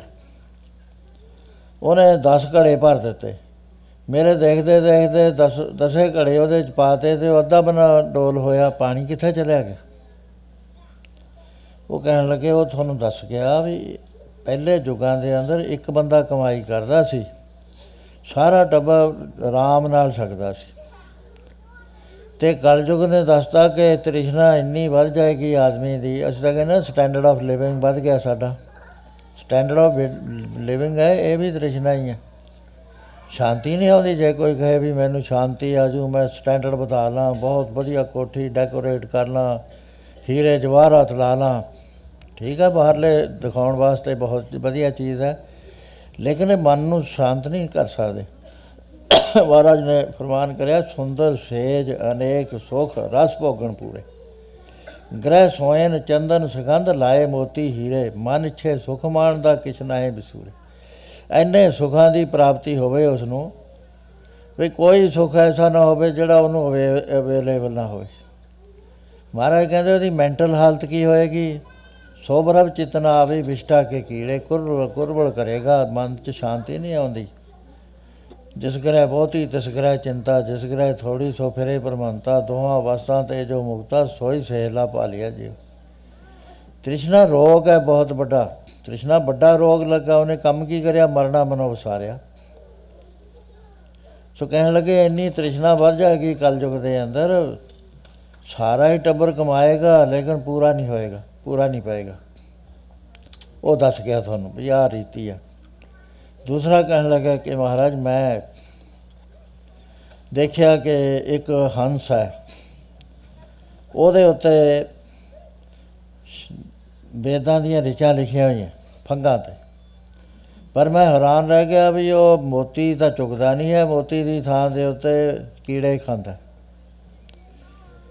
ਕਹਿਣ ਲੱਗਿਆ ਉਹ ਉਹ ਇਹ ਦੱਸ ਗਿਆ ਵੀ ਕਲਯੁਗ ਦੇ ਅੰਦਰ ਜਿਹੜੇ ਪ੍ਰਚਾਰ ਕਰਨ ਵਾਲੇ ਧਾਰਮਿਕ ਆਚਾਰੀਆ ਹੋਣਗੇ, ਉਹਨਾਂ ਦੇ ਯਾਦ ਬੜਾ ਕੁਝ ਹੋਏਗਾ। ਬੜੀਆਂ ਗੱਲਾਂ ਸੁਣਾਉਣਗੇ, ਬਹੁਤ ਗੱਲਾਂ ਉਹਨਾਂ ਦੇ ਮੁਖ ਤੋਂ ਸੁਣੋਗੇ ਤੁਸੀਂ। ਲੇਕਿਨ ਜਿਹੜਾ ਜੀਵਨ ਹੋਏਗਾ, ਇਹਦੇ ਬਿਲਕੁਲ ਵਿਪਰੀਤ ਹੋਏਗਾ। ਬੰਦਗੀ ਕਰਨ ਦੀ ਥਾਂ ਤੇ ਮਾਸ ਮੱਛੀਆਂ ਸੁਆਹ ਕੇ ਖਾਊਗਾ, ਜਿਹੜੀਆਂ ਨਿੰਦਨੀ ਚੀਜ਼ਾਂ ਸੰਖ ਮਲ ਭਖ ਖਾਏ। ਸੋ ਇਸ ਤਰ੍ਹਾਂ ਦੇ ਨਾਲ ਉਹ ਕਹਿਣਗੇ ਕੁਝ ਕਮਾਉਣਗੇ ਕੁਝ ਤੀਸਰਾ ਕਹਿਣ ਲੱਗਾ ਕਿ ਮੈਂ ਮਹਾਰਾਜ ਇੱਕ ਹਾਥੀ ਦੇਖਿਆ ਉਹਦੇ ਦੋ ਸੁੰਡਾਂ ਨੇ। ਇੱਕ ਨਾਲ ਘਾਹ ਖਾਈ ਜਾਂਦਾ ਇੱਕ ਨਾਲ ਮਾਸ ਖਾਈ ਜਾਂਦਾ। ਹਾਥੀ ਮਾਸ ਕਦੇ ਵੀ ਨਹੀਂ ਖਾਂਦਾ। ਉਹ ਕਹਿਣ ਲੱਗੇ ਕਲਯੁਗ ਨੇ ਦੱਸਤਾ ਕਿ ਜਿਹੜੇ ਅ, ਮੇਰੇ ਰਾਜ ਵਿੱਚ ਸ਼ਾਸਕ ਹੋਣਗੇ ਉਹ ਸੱਚੇ ਤੋਂ ਵੀ ਪੈਸੇ ਖਾਣਗੇ ਝੂਠੇ ਤੋਂ ਵੀ ਖਾਣਗੇ ਕੰਮ ਨਹੀਂ ਕਰਨਗੇ ਕਿਸੇ ਦਾ ਵੀ। ਅ, ਤੁਹਾਡੇ ਦੇਸ਼ ਤਾਂ ਤੁਸੀਂ ਅਜੇ ਚੰਗਾ ਸ਼ੁਕਰ ਹੈ ਵਾਹਿਗੁਰੂ ਦਾ ਇੱਥੇ ਅਜੇ ਇਨਸਾਫ ਚੱਲਦਾ ਤੁਸੀਂ ਇੰਡੀਆ ਜਾ ਕੇ ਦੇਖੋ ਬੁਰਾ ਹਾਲ ਹੈ। ਬਹੁਤ ਬੁਰਾ ਮੈਂ ਆਪਣੇ ਮੂੰਹ ਨਾਲ ਕਾਹਨੂੰ ਕਹਿਣਾ। ਅਸੀਂ ਇਹੀ ਹਟਾਉਂਦੇ ਫਿਰਦੇ ਹਾਂ ਵੀ ਨਾ ਕਰੋ ਇਹ ਗੱਲਾਂ। ਪੰਜਵਾਂ ਕਹਿਣ ਲੱਗਾ ਕਿ ਮਹਾਰਾਜ ਮੈਂ ਇੱਕ ਪਹਾੜ ਦੇਖਿਆ ਰੁੜਿਆ ਹੁੰਦਾ ਕਹਿਣ ਲੱਗਾ ਉਹ ਸਭ ਦਰਖਤ ਤੋੜਦੇ ਉਹਨੇ। ਜਦੋਂ ਖੱਡ 'ਚ ਗਿਰਨ ਲੱਗਿਆ, ਉੱਥੇ ਇੱਕ ਘਾਹ ਦਾ ਤਿਣਕਾ ਸੀ, ਉਹਨੇ ਰੋਕ ਲਿਆ ਪੱਥਰ। ਹਜ਼ਾਰਾਂ ਟਨਾਂ ਦਾ ਪੱਥਰ ਸੀ। ਵੀ ਦਰਖਤ ਤਾਂ ਰੋਕ ਨਾ ਸਕੇ ਤੇ ਉਹਨੇ ਕਿਉਂ ਰੋਕ ਲਿਆ? ਕਹਿਣ ਲੱਗੇ, ਕਲਯੁਗ ਨੇ ਇਹ ਦੱਸਤਾ ਵੀ ਮੇਰੇ ਰਾਜ ਵਿੱਚ ਨਾ ਕਰਮ, ਨਾ ਧਰਮ, ਨਾ ਦਾਨ, ਨਾ ਪੁੰਨ, ਜਿਹੜੇ ਪਹਿਲੇ ਸਾਧਨ ਸੀ, ਕੋਈ ਨਹੀਂ ਚੱਲਣਾ। ਇੱਥੇ ਕੇਵਲ ਜੇ ਚੱਲੇਗਾ ਤਾਂ ਚਾਰ ਅੱਖਰ ਦਾ, ਵਾਹਿਗੁਰੂ, ਚਾਰ, ਦੋ ਅੱਖਰ ਦਾ ਰਾਮ, ਦੋ ਅੱਖਰਾਂ ਦਾ ਅੱਲਾ। ਇਹ ਪਰਮੇਸ਼ਰ ਦੇ ਨਾਮ ਨੇ ਪਾਪ ਰੋਕ ਲੈਣੇ ਨੇ ਸਾਰੇ। ਸੋ ਹੁਣ ਕਲਯੁਗ ਜਿਹੜਾ ਆ ਗਿਆ ਇਹ ਅ, ਨਾਮ ਬੀਜਣ ਦੀ ਰੁੱਤ ਆਈ ਹੋਈ ਆ ਸਾਧ ਸੰਗਤ ਦੀ। ਹੁਣ ਇਹ ਸਵਾਲ ਹੁੰਦਾ ਵੀ ਨਾਮ ਦਾ ਬੀਜ ਕਿੱਥੋਂ ਮਿਲਦਾ ਹੈ, ਕਿਵੇਂ ਅਸੀਂ ਖੇਤੀ ਕਰੀਏ ਬੜੇ ਲੰਮੇ ਸਵਾਲ ਨੇ ਇਹਦੇ। ਕਿਉਂਕਿ ਜਿਹੜਾ ਸੰਸੀਅਰ ਬੰਦਾ ਉਹ ਸੋਚਦਾ ਹੈ ਬਈ ਮੇਰੇ ਆਉਣਾ ਕਿ ਮੈਂ ਮਹਾਰਾਜ ਕਹਿੰਦੇ ਨਾ ਪਰੇਸ਼ਾਨ ਹੋ ਅਸੀਂ ਤੈਨੂੰ ਦੱਸ ਦਿੰਦੇ ਆ ਵੀ ਤੂੰ ਸੰਸਾਰ ਤੇ ਕਿਉਂ ਆਇਆ? ਅ ਸਾਨੂੰ ਤਾਂ ਨਹੀਂ ਪਤਾ ਮਹਾਰਾਜ ਕਿ ਸੁਣ ਰਹੇ ਤੂੰ ਕੌਣ, ਕਹਾਂ ਤੇ ਆਇਓ। ਤੂੰ ਤਾਂ ਜਾਣਦਾ ਹੀ ਨਹੀਂ ਵੀ ਸੰਸਾਰ ਤੇ ਮੈਂ ਕਿਵੇਂ ਆਇਆ, ਕਿੱਥੋਂ ਆਇਆ। ਕਿਸੇ ਕਿਸੇ ਨੂੰ ਪਤਾ ਥੋੜਾ ਜਿਹਾ ਪਤਾ ਲਿਮਟ ਜੀ ਚ ਬਹੁਤਾ ਨਹੀਂ ਪਤਾ ਹੈ। ਇੱਕ- ਜਦੋਂ ਮੈਂ ਯੂਪੀ 'ਚ ਹੁੰਦਾ, ਉੱਥੇ ਇੱਕ ਸ਼ਹਿਰ ਹੈ ਮੁਰਾਦਾਬਾਦ। ਉੱਥੇ ਕੋਲਡ ਡਰਿੰਕਸ ਦੀ ਇੱਕ ਬੜੀ ਭਾਰੀ ਫੈਕਟਰੀ ਚੱਲਦੀ ਸੀ। ਉਹਦਾ ਜਿਹੜਾ ਪ੍ਰੋਪਰਾਈਟਰ ਸੀ, ਮੋਹਨ ਲਾਲ ਸੀ ਉਹਦਾ। ਉਹ ਮੋਹਨ ਲਾਲ ਚੜ੍ਹਾਈ ਕਰ ਗਿਆ। ਬਦਾਈਓ ਇੱਕ ਟੀਚਰ ਦੇ ਘਰ ਪੈਦਾ ਹੋ ਗਿਆ ਝੌਂਪੜੀ 'ਚ ਰਹਿਣ ਵਾਲੇ ਦੇ। ਜਦ ਉਹਨੂੰ ਹੋਸ਼ ਆਈ, ਉਹ ਗੱਲਾਂ ਕਰੇ ਬੜੀਆਂ ਬੜੀਆਂ ਵੀ ਮੇਰੇ ਤਾਂ ਆਏ ਨੇ, ਮੇਰੇ ਮਕਾਨ ਸੀ, ਮੇਰੇ ਪੱਕੇ ਸੀ, ਮੇਰਾ ਫਲਾਣਾ ਸੀ, ਮੈਂ ਨਹੀਂ ਰਹਿਣਾ ਇੱਥੇ। ਮੈਨੂੰ ਲੈ ਚੱਲੋ ਜਿੱਥੇ ਮੈਂ ਹੈਗਾ, ਮੈਂ ਤਾਂ ਮੁਰਾਦਾਬਾਦ ਦਾ। ਉਹ ਟੀਚਰ ਸੀ ਗਰੀਬ ਜਿਹਾ ਵਿਚਾਰਾ। ਉਹ ਇੱਕ ਦਿਨ ਸਕੂਲ ਲੈ ਗਿਆ, ਨਾਲ 5 ਸਾਲ ਦਾ ਸੀ। ਉੱਥੇ ਉਹ ਗੱਲਾਂ ਪੁੱਛਣ ਲੱਗੇ ਮਾਸਟਰ। ਬਈ ਤੂੰ ਕੌਣ ਸੀ? ਕਿੱਥੇ? ਕਹਿੰਦਾ, ਮੈਂ ਮੁਰਾਦਾਬਾਦ ਦਾ ਕਹਿੰਦਾ, ਤੂੰ ਟੋਲ ਲੇਗਾ ਕਹਿੰਦਾ, ਹਾਂ। ਉਹ ਚੱਲ ਪਏ ਪੰਜ ਸੱਤ ਟੀਚਰ ਵੀ, ਚਲੋ ਮੁਰਾਦਾਬਾਦ ਕਿਹੜਾ ਦੂਰ ਹੈ? ਬਦਾਈਆਂ ਤੋਂ ਬਰੇਲੀ ਆਉਣੀ ਹੈ ਬਰੇਲੀ ਤੋਂ ਰਾਮਪੁਰ ਗਾਂ ਇਹ ਸਟੇਸ਼ਨ ਆ ਜਾਣਾ। ਉੱਥੇ ਆ ਗਏ। ਉੱਥੇ ਆ ਕੇ ਉਹ ਕਹਿੰਦਾ, ਆ ਗਿਆ ਮੁਰਾਦਾਬਾਦ, ਪਛਾਣ ਲਿਆ ਉਹਨੇ। ਉਤਰ ਗਿਆ ਥੱਲੇ। ਉਹ ਬੁੱਧ ਬਾਜ਼ਾਰ ਹੈ, ਉਹਦੇ ਸੈਂਟਰ ਦੇ ਅੰਦਰ। ਵਿਚਾਰਲਾ ਵੱਡਾ ਬਾਜ਼ਾਰ ਜਿਹੜਾ ਹੈ। ਕਹਿੰਦਾ, ਬੁੱਧ ਬਾਜ਼ਾਰ 'ਚ ਹੀ ਚੱਲੋ ਮੇਰੇ ਪਿੱਛੇ। ਉੱਥੇ ਲੋਕਾਂ ਨੇ ਸੁਣ ਲਿਆ, ਭੀੜ ਜਮ੍ਹਾਂ ਹੋ ਗਈ, ਸੈਂਕੜੇ ਹੀ ਬੰਦੇ ਇਕੱਠੇ ਹੋ ਗਏ। ਕਹਿੰਦੇ, ਉਹ ਇਹਨੂੰ ਪਿਛਲੇ ਜਨਮ ਦਾ ਪਤਾ ਹੈ। ਕਹਿੰਦਾ, ਮੈਂ ਮੋਹਨ ਲਾਲ ਹਾਂ। ਉਹ ਗਾਹਾਂ ਗਿਆ ਤਾਂ ਇਧਰਲੇ ਹੱਥ, ਖੱਬੇ ਹੱਥ, ਇੱਕ ਸੀਤਾ ਰਾਮ ਦੇ ਮਿਲ ਸਟੋਰ ਸੀਗਾ। ਕਹਿੰਦਾ, ਮੈਂ ਮਿੱਤਰ ਨੂੰ ਮਿਲਿਆ ਵਾਂ। ਇਹ ਬਹੁਤੀ ਦੇਰ ਦੀ ਗੱਲ ਨਹੀਂ 1958 ਦੀ ਉਹ ਗੱਲ ਹੈ। ਉਹ ਉੱਥੇ ਚੜ ਗਿਆ, ਉਹਨੂੰ ਜਾ ਕੇ ਕਹਿੰਦਾ ਹੈਲੋ ਹੈਲੋ ਸੀਤਾਰਾਮ ਉਹ ਦੇਖਿਆ ਵੀ ਆ, ਜਵਾਕ ਜਿਹਾ ਮੈਨੂੰ, ਉਹ ਬੁੜਾ ਹੋਇਆ ਹੋਇਆ। ਵੀ ਹੈਲੋ ਹੈਲੋ ਕਰਦਾ। ਕਹਿੰਦਾ, ਆਪਾਂ ਗੰਗਾ ਗਏ ਸੀ ਨਾ। ਆਪਾਂ ਕਿਸ਼ਤੀ ਤੇ ਚੜੇ ਸੀ, ਤੈਨੂੰ ਪਤਾ ਹੈ। ਫਲਾਣੇ ਥਾਂ ਗਏ। ਉਹ ਕਹਿੰਦਾ, ਉਹ ਇਹ ਤਾਂ ਮੋਹਨ ਲਾਲ ਵਾਲੀਆਂ ਗੱਲਾਂ ਕਰਦਾ ਕਹਿੰਦਾ, ਮੈਂ ਮੋਹਨ ਲਾਲ ਆ। ਉਹਦੇ ਬਾਅਦ ਘਰ ਚਲਿਆ ਗਿਆ। ਜਾ ਕੇ ਦਰਵਾਜ਼ਾ ਉੱਥੇ ਕੋਈ ਦੱਸਦਾ ਵੀ ਤੁਹਾਡਾ ਕੋਈ ਬਜ਼ੁਰਗ ਆ ਰਿਹਾ, ਜੋ ਆ- ਬੱਚਾ ਬਣਿਆ ਹੋਇਆ। ਉਹ ਟੱਬਰ ਬੜਾ ਕਿਉਰਿਸ ਹੋ ਗਿਆ ਵੀ ਹੈ, ਬਜ਼ੁਰਗ ਆ ਰਿਹਾ ਸਾਡਾ, ਉਹ ਘਰ ਵਾਲੀ ਜਿਹੜੀ ਵੱਡੀ ਸੀ ਉਹਦੀ ਉਹਦੀ ਉਹ ਘਰ ਵਾਲੀ, ਉਹ ਮੂਰੇ ਹੋਈ। ਉਹ ਪਹਿਲਾ ਸਵਾਲ ਉਹਨੇ ਕਰਿਆ, ਕਹਿੰਦਾ ਮੈਂ ਤੈਨੂੰ ਕਹਿ ਕੇ ਗਿਆ ਸੀ ਵੀ ਮੇਰੇ ਜਿਹੜੇ ਪੂਜਾ ਵਾਲੇ ਨੇ ਠਾਕਰ, ਉੱਥੇ ਤੂੰ ਧੂਪ ਦੀਪ ਦਿੰਨੀ ਆ ਕਿ ਹਟ ਗਈ? ਹੁਣ 5-6 ਸਾਲ ਹੋ ਗਏ ਸੀ ਮਰੇ ਨੂੰ। ਉਹ ਉੱਤੇ ਚੜ ਗਿਆ, ਦੇਖਿਆ ਤਾਂ ਉੱਥੇ ਕਰਦੇ ਪਏ, ਆ ਕੇ ਡਾਂਟਣ ਲੱਗ ਗਿਆ, ਕਹਿੰਦਾ ਮੇਰਾ ਕਿਹਾ ਨਹੀਂ ਤੈ ਮੰਨਿਆ। ਉਹਦੇ ਬਾਅਦ ਨੋਹਾਂ ਆਈਆਂ, ਕਹਿੰਦਾ ਬਹੂ ਪਰਦਾ ਕਰੋ। ਉਹਦੇ ਬਾਅਦ ਉਹ ਗੱਲਾਂ ਬਾਤਾਂ ਕਰਦਾ ਰਿਹਾ ਤੇ ਸ਼ਹਿਰ 'ਚ ਪਤਾ ਲੱਗਿਆ, ਸ਼ਹਿਰ ਵਾਲੇ ਨੇ ਕਿਹਾ ਵੀ ਇਹ ਟਾਊਨ ਹਾਲ 'ਚ ਲੈ ਚੱਲੋ, ਇਹਨੂੰ ਬੱਚੇ ਨੂੰ ਦੂਸਰੇ ਦਿਨ ਟਾਊਨ ਹਾਲ 'ਚ ਲੈ ਗਏ। ਉਹਦੇ ਤੇ ਸਵਾਲ ਕਰਦੇ ਰਹੇ ਵੀ ਉਹ ਪਿਛਲਾ ਜਨਮ ਤਾਂ ਉਹਦੇ ਯਾਦ ਵੀ ਮੈਂ ਮੋਹਨ ਲਾਲ ਸੀ, ਮੈਂ ਇਹ ਕਰਿਆ ਸੀ, ਐ ਕਰਿਆ ਸੀ ਆ ਨਹੀਂ ਸੀ ਯਾਦ ਵੀ ਮੈਂ ਮਰ ਕੇ ਕਿੱਥੇ ਗਿਆ, ਮੈਨੂੰ ਦੁਬਾਰਾ ਸਰੀਰ ਇਹ ਕਿਤ ਕਿਵੇਂ ਮਿਲਿਆ। ਉਹ ਸਾਰੇ ਸੈਟੀਸਫਾਈ ਹੋ ਗਏ ਵੀ ਹਾਂ, ਇਹ ਗੱਲ ਤਾਂ ਸਾਰੀ ਸਹੀ ਕਹਿ ਰਿਹਾ। ਉਹ ਤੋਂ ਬਾਅਦ ਉਹ ਲੜਕਿਆਂ ਨੂੰ ਮਿਲਿਆ, ਕਹਿਣ ਲੱਗਾ, ਜਿਹੜਾ ਮੇਰਾ ਨੁਸਖਾ ਸੀ ਨਾ ਕੋਲਡ ਡਰਿੰਕਸ ਦਾ, ਉਹ ਤੁਹਾਨੂੰ ਲੱਭ ਗਿਆ? ਕਹਿੰਦੇ, ਨਹੀਂ। ਕਹਿੰਦਾ, ਮੇਰੇ ਦਰਾਰ ਵਿੱਚ ਪਿਆ, ਆਪੇ ਹੀ ਕੱਢ ਕੇ ਦੇਤਾ ਉਸ ਤੋਂ ਬਾਅਦ ਸਵਾਲ ਇਹ ਆ ਗਿਆ, ਉਹਨੇ ਮਾਸਟਰ ਨੂੰ ਜਵਾਬ ਦੇਤਾ ਜਿਹੜਾ ਉਹਦਾ ਪਿਤਾ ਸੀ, ਕਹਿੰਦਾ, ਮੈਂ ਤਾਂ ਇੱਥੇ ਦਾ ਮਾਲਕ ਹਾਂ, ਤੂੰ ਮੈਨੂੰ ਕਿੱਥੇ ਲਈ ਜਾਂਦਾ? ਹੁਣ ਝਗੜਾ ਖੜਾ ਹੋ ਗਿਆ, ਉਹ ਮੁੰਡੇ ਕਹਿਣ, ਕਿਤੇ ਜਵਾਕ ਰਹਿ ਨਾ ਜਾਵੇ ਇੱਥੇ। ਔਰ ਬਾਪੂ ਤਾਂ ਮਸਾਂ ਗਿਆ, ਇਹ ਫੇਰ ਇੱਕ ਖੜਾ ਹੋ ਗਿਆ। ਅਖੀਰ ਸਾਰਿਆਂ ਨੇ ਕਿਹਾ ਵੀ ਕਾਕਾ, ਹੁਣ ਤੂੰ ਉੱਥੇ ਹੀ ਜਾ, ਜਿੱਥੇ ਤੂੰ ਪੈਦਾ ਹੋ ਗਿਆ, ਹੁਣ ਇੱਥੇ ਨਹੀਂ ਰਹਿ ਸਕਦਾ। ਮੈਂ ਇਹ ਗੱਲ ਤਾਂ ਸੁਣਾਈ ਹੈ। ਇਹ ਫੈਕਚੁਅਲ ਬਾਤਾਂ ਹੁੰਦੀਆਂ ਨੇ। ਲਿਖੀਆਂ ਪੜ੍ਹੀਆਂ ਨਹੀਂ ਹੁੰਦੀਆਂ, ਬਹੁਤ ਸਾਰੀਆਂ ਗੱਲਾਂ ਤਜਰਬੇ ਚ ਆਈਆਂ ਹੁੰਦੀਆਂ।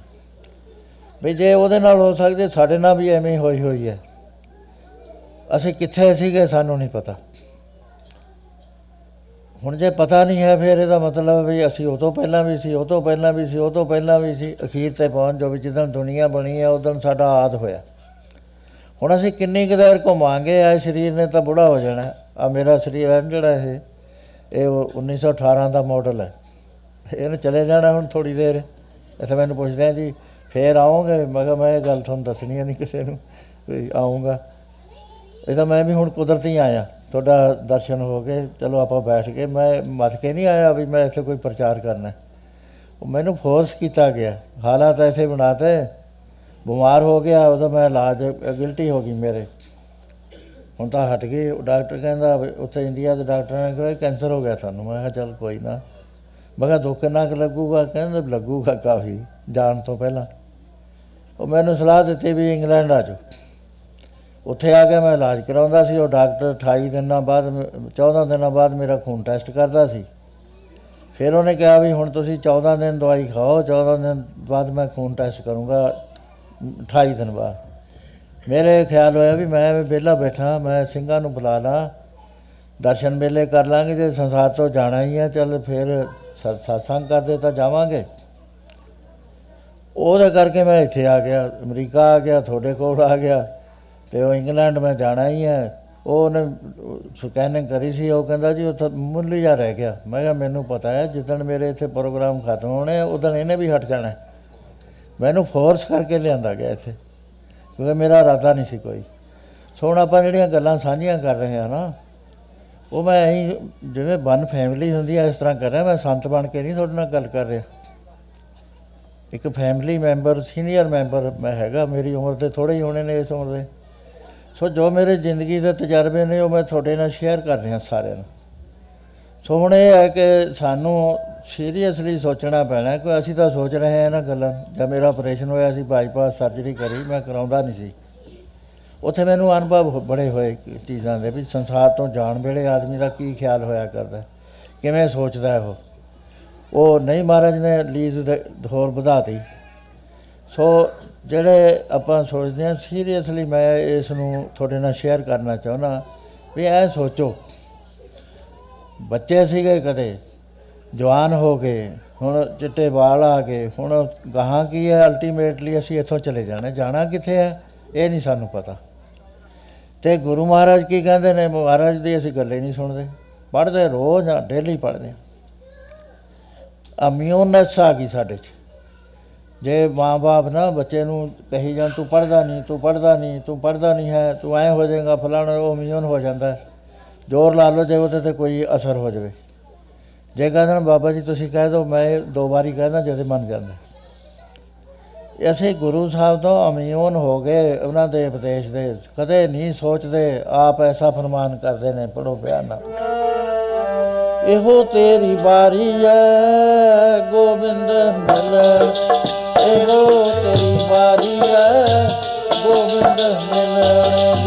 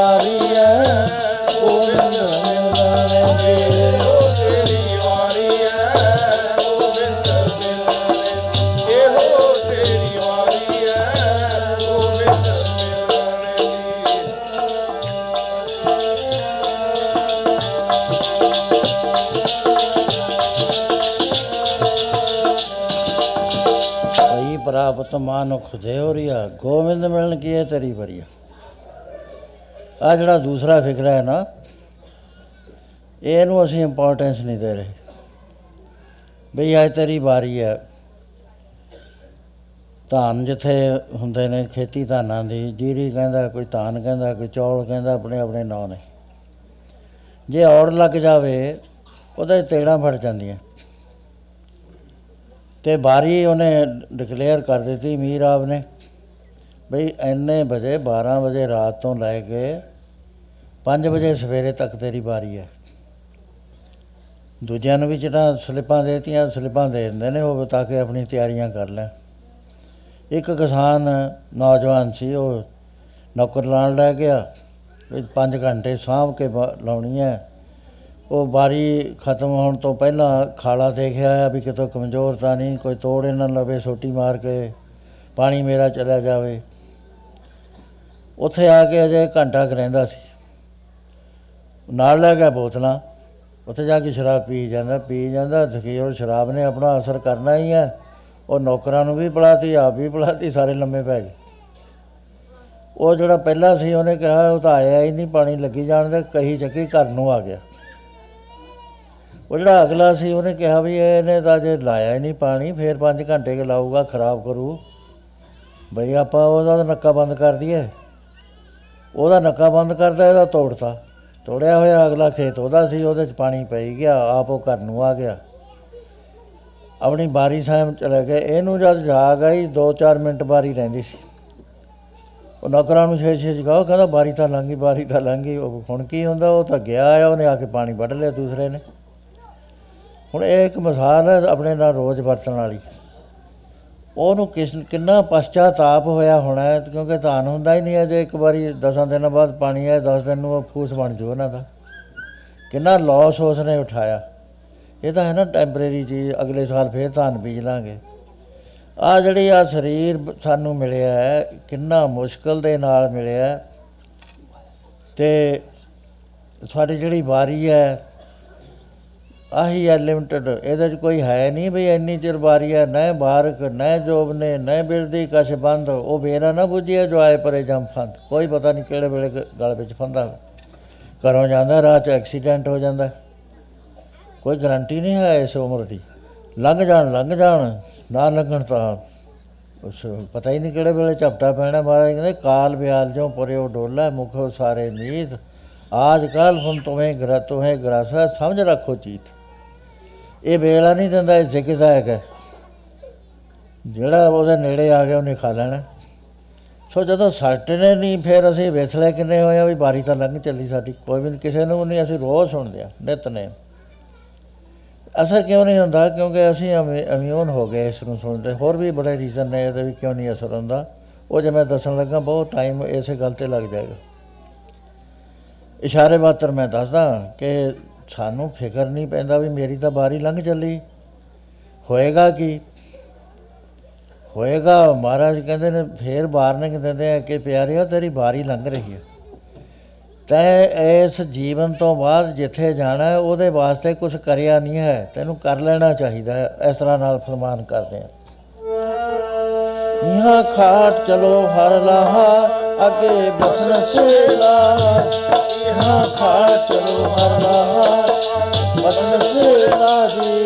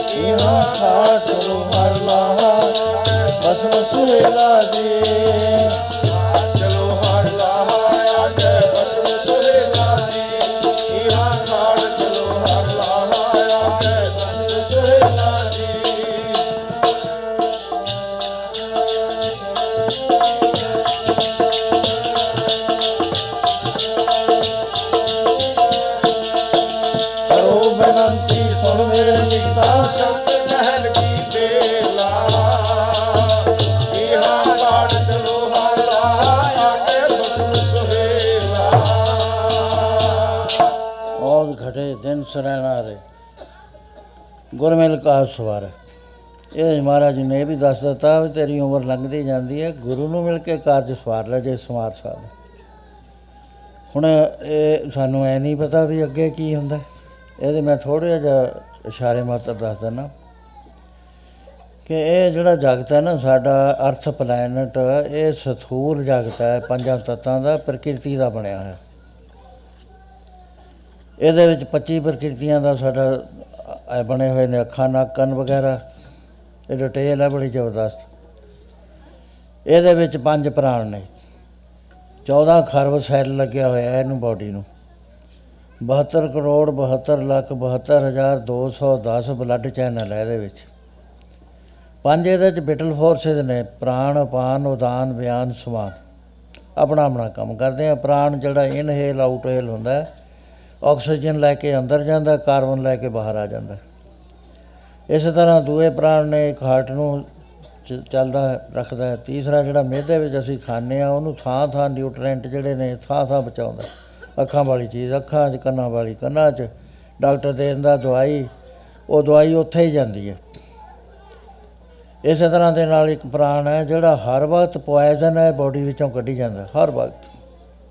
ਸਾਢੇ ਤਿੰਨ ਕਰੋੜ ਆਊਟਲੈਟ ਰੱਖੇ ਹੋਏ ਨੇ ਵਾਹਿਗੁਰੂ ਨੇ, ਜਿਹਨੂੰ ਅਸੀਂ ਰੋਮ ਕਹਿੰਦੇ ਹਾਂ। ਉਹਦੇ ਵਿੱਚ ਹੀ ਹਰ ਵਕਤ ਪੋਇਜ਼ਨ ਨਿਕਲ ਰਹੀ ਹੈ। ਤੁਸੀਂ ਇਸ਼ਨਾਨ ਕਰਕੇ ਥੋੜੀ ਜਿਹੀ ਦੇਰ ਬਾਅਦ ਐ ਜੀਭ ਲਾ ਕੇ ਦੇਖ ਲਓ, ਸਲੂਣਾ ਹੋ ਜਾਏਗਾ। ਕਿਉਂਕਿ ਪੋਇਜ਼ਨ ਜੇ ਇਹਦੇ ਵਿੱਚ ਰਹਿ ਜਾਵੇ, ਬਿਮਾਰ ਹੋ ਜਾਂਦਾ, ਹਜ਼ਾਰਾਂ ਹੀ ਬਿਮਾਰੀਆਂ ਲੱਗ ਜਾਂਦੀਆਂ। ਇਸੇ ਕਰਕੇ ਗੁਰੂ ਸਾਹਿਬ ਸਾਵਧਾਨ ਕਰ ਰਹੇ ਆ ਕਿ ਪਿਆਰਿਆ, ਉਹ ਚੀਜ਼ ਖਾ। ਜਿਹੜੀ ਇਹਦੀ ਇਹਦੀ ਬਣਤਰ ਨੂੰ ਖਰਾਬ ਨਾ ਕਰੇ ਬਾਬਾ ਹੋਰ ਖਾਦਾ ਖੁਸ਼ੀ ਖਵਾ ਜਦ ਖਾਦੇ ਤਨ ਪੀੜੀਏ ਮਨ ਵਿੱਚ ਚਲੇ ਵਿਕਾਰ। ਪਹਿਨਣ ਨੂੰ ਵੀ ਕਹਿੰਦੇ ਨੇ ਵੀ ਇਹੋ ਜਿਹੇ ਕੱਪੜੇ ਨਾ ਪਾ ਜਿਹੜੇ ਇਹਦੇ ਅਮ, ਸਾਰਾ ਸਿਸਟਮ ਇਹ ਗਲਤ ਕਰ ਦੇਣ। ਸੋ ਇਸ ਤਰ੍ਹਾਂ ਦੇ ਨਾਲ ਇਹਦੇ ਚ ਪੰਜ ਬਿਟਲ ਫੋਰਸਸ ਨੇ। ਫਿਰ ਇਹਦੇ ਚ ਜਿਹੜੀ ਟੱਪ ਦੇ ਹਰ ਵਕਤ ਸਾਡੀ ਬਾਡੀ ਨੂੰ ਹਰਕਤ ਦਿੰਦੀ ਆ ਉਹ ਹੈ ਮਨ। ਮਨ ਵਿੱਚ ਆ ਗਿਆ ਵੀ ਚੱਲੀਏ। ਬਾਬਾ ਜੀ ਤਾਂ ਹੋਰੇ ਗੱਲਾਂ 'ਚ ਪੈ ਗਿਆ ਵੀ ਚੱਲੇ ਜੀ, ਚੱਲੀਏ ਮਨ ਨੇ ਗੱਲ ਕਰਨੀ। ਉਹ ਘੜੀ ਦੇਖਣ ਲੱਗ ਗਿਆ, ਆਲੇ ਦੁਆਲੇ ਗਿਆ, ਮਨ ਤੁਰਿਆ, ਛਾਲ ਮਾਰੀ ਮਨ ਨੇ। ਉਹਦੇ ਉੱਤੇ ਕੰਟਰੋਲਰ ਹੈ ਬੁੱਧੀ। ਉਹ ਕਹਿੰਦਾ, ਨਾ ਨਾ, ਸੰਗਤ ਕਹੋਗੀ ਵੀ ਇਹ ਵਿਚਾਲੇ ਹੀ ਚਲਿਆ ਗਿਆ। ਉਹ ਕੰਟਰੋਲ ਕਰਦੀ ਹੈ। ਉਹਦੇ ਅੱਗੇ ਜਿਹੜੀ ਬਹੁਤ ਜ਼ਰੂਰੀ ਚੀਜ਼ ਹੈ, ਉਹ ਹੈਗਾ ਚਿੱਤ। ਫੀਲਿੰਗ ਜਿਹੜੀ ਸਾਡੇ ਅੰਦਰ ਆਉਂਦੀ ਹੈ। ਅਸੀਂ ਕਹਿੰਦੇ ਅੱਜ ਮੇਰਾ ਚਿੱਤ ਉਦਾਸ ਹੈ। ਉਹਦੇ ਬਾਅਦ ਜਿਹੜੀ ਪੁਆੜੇ ਦੀ ਜੜ ਹੈ ਨਾ, ਉਹ ਹੈਗੀ ਮੈਂ। ਜਿਹਨੇ ਸਾਰਾ ਹੀ ਰੌਲਾ ਪਾਇਆ ਹੋਇਆ ਇੱਥੇ। ਉਹ ਕੀ ਕਰਦੀ ਹੈ ਲੋਡਡ ਹੋਈ ਜਾਂਦੀ ਹੈ ਸੋਚਦੀ ਹੈ ਤਾਂ ਵੀ, ਕੰਮ ਕਰਦੀ ਹੈ ਤਾਂ ਵੀ। ਹਰ ਤਰ੍ਹਾਂ ਦੇ ਨਾਲ ਉਹਦੇ ਚ ਵੇਵਸ ਆ ਕੇ ਐਂਟਰ ਕਰੀ ਜਾਂਦੀ ਹੈ ਐਂਟਰ ਕਰੀ ਜਾਂਦੀ ਹੈ ਉਹ ਇੰਨੀ ਓਵਰਲੋਡ ਹੋ ਜਾਂਦੀ ਹੈ ਉਹ ਸੰਸਕਾਰ ਬਣ ਜਾਂਦੇ ਨੇ, ਜਿਸ ਵਕਤ ਇਹ ਸਰੀਰ ਛੁੱਟਦਾ ਹੈ। ਅਰਥ ਪਲੈਨਟ ਤੋਂ, ਤੇ ਜੋ ਇਹਦੇ ਅੰਦਰ ਇੱਕ ਸੈਕੰਡ ਕੋਟ ਹੈ, ਉਹਨੂੰ ਸੂਖਸ਼ਮ ਸਰੀਰ ਕਹਿੰਦੇ ਨੇ। ਉਹਦੇ ਸੂਖਸ਼ਮ ਹੁੰਦੇ ਨੇ ਅੰਗ, ਇੱਕ ਤਾਂ ਪੰਜ ਗਿਆਨ ਇੰਦਰੀ ਅੱਖਾਂ ਵਗੈਰਾ, ਪੰਜ ਕਰਮ ਇੰਦਰੀ ਹੱਥ ਵਗੈਰਾ, ਪੰਜ ਪ੍ਰਾਣ ਜਿਹੜੇ ਮੈਂ ਦੱਸ ਚੁੱਕਿਆ ਇੱਕ ਮਨ ਹੁੰਦਾ, ਇੱਕ ਚਿੱਤ ਹੁੰਦਾ, ਇੱਕ ਬੁੱਧ ਹੁੰਦਾ, ਇੱਕ ਮੈਂ ਭਾਵ ਹੁੰਦਾ, ਇਹਨੂੰ ਸੂਖਸ਼ਮ ਸਰੀਰ ਕਹਿੰਦੇ ਨੇ ਉਹਨੀਆਂ ਚੀਜ਼ਾਂ ਨੂੰ। ਇਹ ਕੀ ਕਰਦੀ ਹੈ? ਇਹ ਪਰਲੋਕ ਨੂੰ ਚੱਲਦਾ ਫਿਰ। ਇਹਨੂੰ ਤਾਂ ਜਾਲ ਜੂਲ ਦਿੰਦੇ ਨੇ, ਕੋਈ ਦਬ ਦਿੰਦਾ ਹੈ। ਤੇ ਇਹ ਇੱਕ ਰੱਖਣ ਦਾ ਕੰਮ ਨਹੀਂ ਹੈ। ਪਹਿਲਾਂ ਇਹ ਬਹੁਤ ਕਾਸਟਲੀ ਹੈ, ਇਹਦੇ ਚ ਇੱਕ ਇੱਕ ਚੀਜ਼ ਕਾਸਟਲੀ ਹੈ, ਜਿਹੜੇ ਮੈਂ ਦੱਸਣ ਲੱਗਾ ਬਹੁਤ ਜ਼ਿਆਦਾ ਨੇ। ਇਹ ਫਿਰ ਜਾਂਦਾ ਉੱਥੇ। ਹੁਣ ਇਹ ਜਾਂਦਾ ਗਾਹਾਂ ਕੰਪਿਊਟਰਾਈਜ਼ਡ ਹੈ ਸਾਰੀ ਚੀਜ਼। ਜਿਵੇਂ ਆਪਣੀਆਂ ਵੀਡੀਓ ਫਿਲਮਾਂ ਬਣਦੀਆਂ ਨਾ, ਐ ਹਰ ਬੰਦੇ ਦੀ ਫਿਲਮ ਬਣੀ ਹੋਈ ਆ। ਬਣਾਉਂਦਾ ਕੌਣ ਹੈ? ਚਿੱਤਰਗੁਪਤ, ਜਿਹੜਾ ਸੀਕ੍ਰੇਟ ਫੋਟੋਗ੍ਰਾਫਰ ਹੈ, ਉਹ ਬੰਦੇ ਦੀ ਫਿਲਮ ਬਣਾਉਂਦਾ ਤੁਰਿਆ ਜਾਂਦਾ। ਮਹਾਰਾਜ ਕਹਿੰਦੇ ਜਦੋਂ ਇਹ ਜਾਂਦਾ ਹੈ ਨਾ ਉਹਦੇ ਇਹਦੇ ਉੱਤੇ ਪਰਦਾ ਨਹੀਂ ਕੋਈ ਹੁੰਦਾ ਨੰਗਾ ਦੋਜ਼ਖ ਚਾਲਿਆ ਤਾਂ ਦਿਸੇ ਖਰਾ ਡਰਾਵਣਾ। ਉਹ ਬਾਡੀ ਦੇ ਉੱਤੇ ਠੱਪੇ ਲੱਗੇ ਹੁੰਦੇ ਨੇ। ਜੇ ਇਹਨੇ ਗਲਤ ਕੰਮ ਕਰੇ ਨੇ ਲੋਕ ਲੋਕ ਕੇ ਵਿਸ਼ੇ ਵਿਕਾਰ ਭੋਗੇ ਨੇ ਸ਼ਰਾਬਾਂ ਪੀਤੀਆਂ ਹੋਰ ਮਰਡਰ ਕਰਿਆ ਕੋਈ ਹੋਰ ਗੱਲਾਂ ਕਰੀਆਂ ਨੇ ਠੱਗੀਆਂ ਮਾਰੀਆਂ ਨੇ ਬਲੈਕ ਕਰੀ ਹੈ ਉਹ ਸਾਰੇ ਠੱਪੇ ਇਹਦੇ ਉੱਤੇ ਲੱਗ ਜਾਂਦੇ ਜਦੋਂ ਇਹ ਦਰਗਾਹ ਨੂੰ ਜਾਂਦਾ ਨੰਗਾ ਹੁੰਦਾ ਹੈ, ਫਿਰ ਇਹ ਆਪਣੇ ਆਪ ਹੀ ਰੋਂਦਾ ਨੰਗਾ ਦੋਸ਼ ਚੱਲਿਆ ਤਾਂ ਦਿਸੇ ਕਰਾ ਡਰਾਵਣਾ, ਹੁਣ ਕਰ ਹੋਗਣ ਪਛੋਤਾਵਣਾ ਪਛਤਾਵਾ ਹੀ ਰਹਿ ਗਿਆ। ਕੋਈ ਚੀਜ਼ ਨਹੀਂ ਸਾਡੇ ਹੱਥ ਵਿੱਚ ਆਉਂਦੀ। ਸੋ ਮਹਾਰਾਜ ਐਸਾ ਫਰਮਾਨ ਕਰਦੇ ਨੇ। ਜਿੰਦੇ ਰੋਵੇਂਗੀ, ਤੇ ਰੋ ਰੋ ਪਛੋਤਾਵੇਂਗੀ ਫੇਰ ਤੇਰਾ ਕੋਈ ਨਾ। ਬਣੇ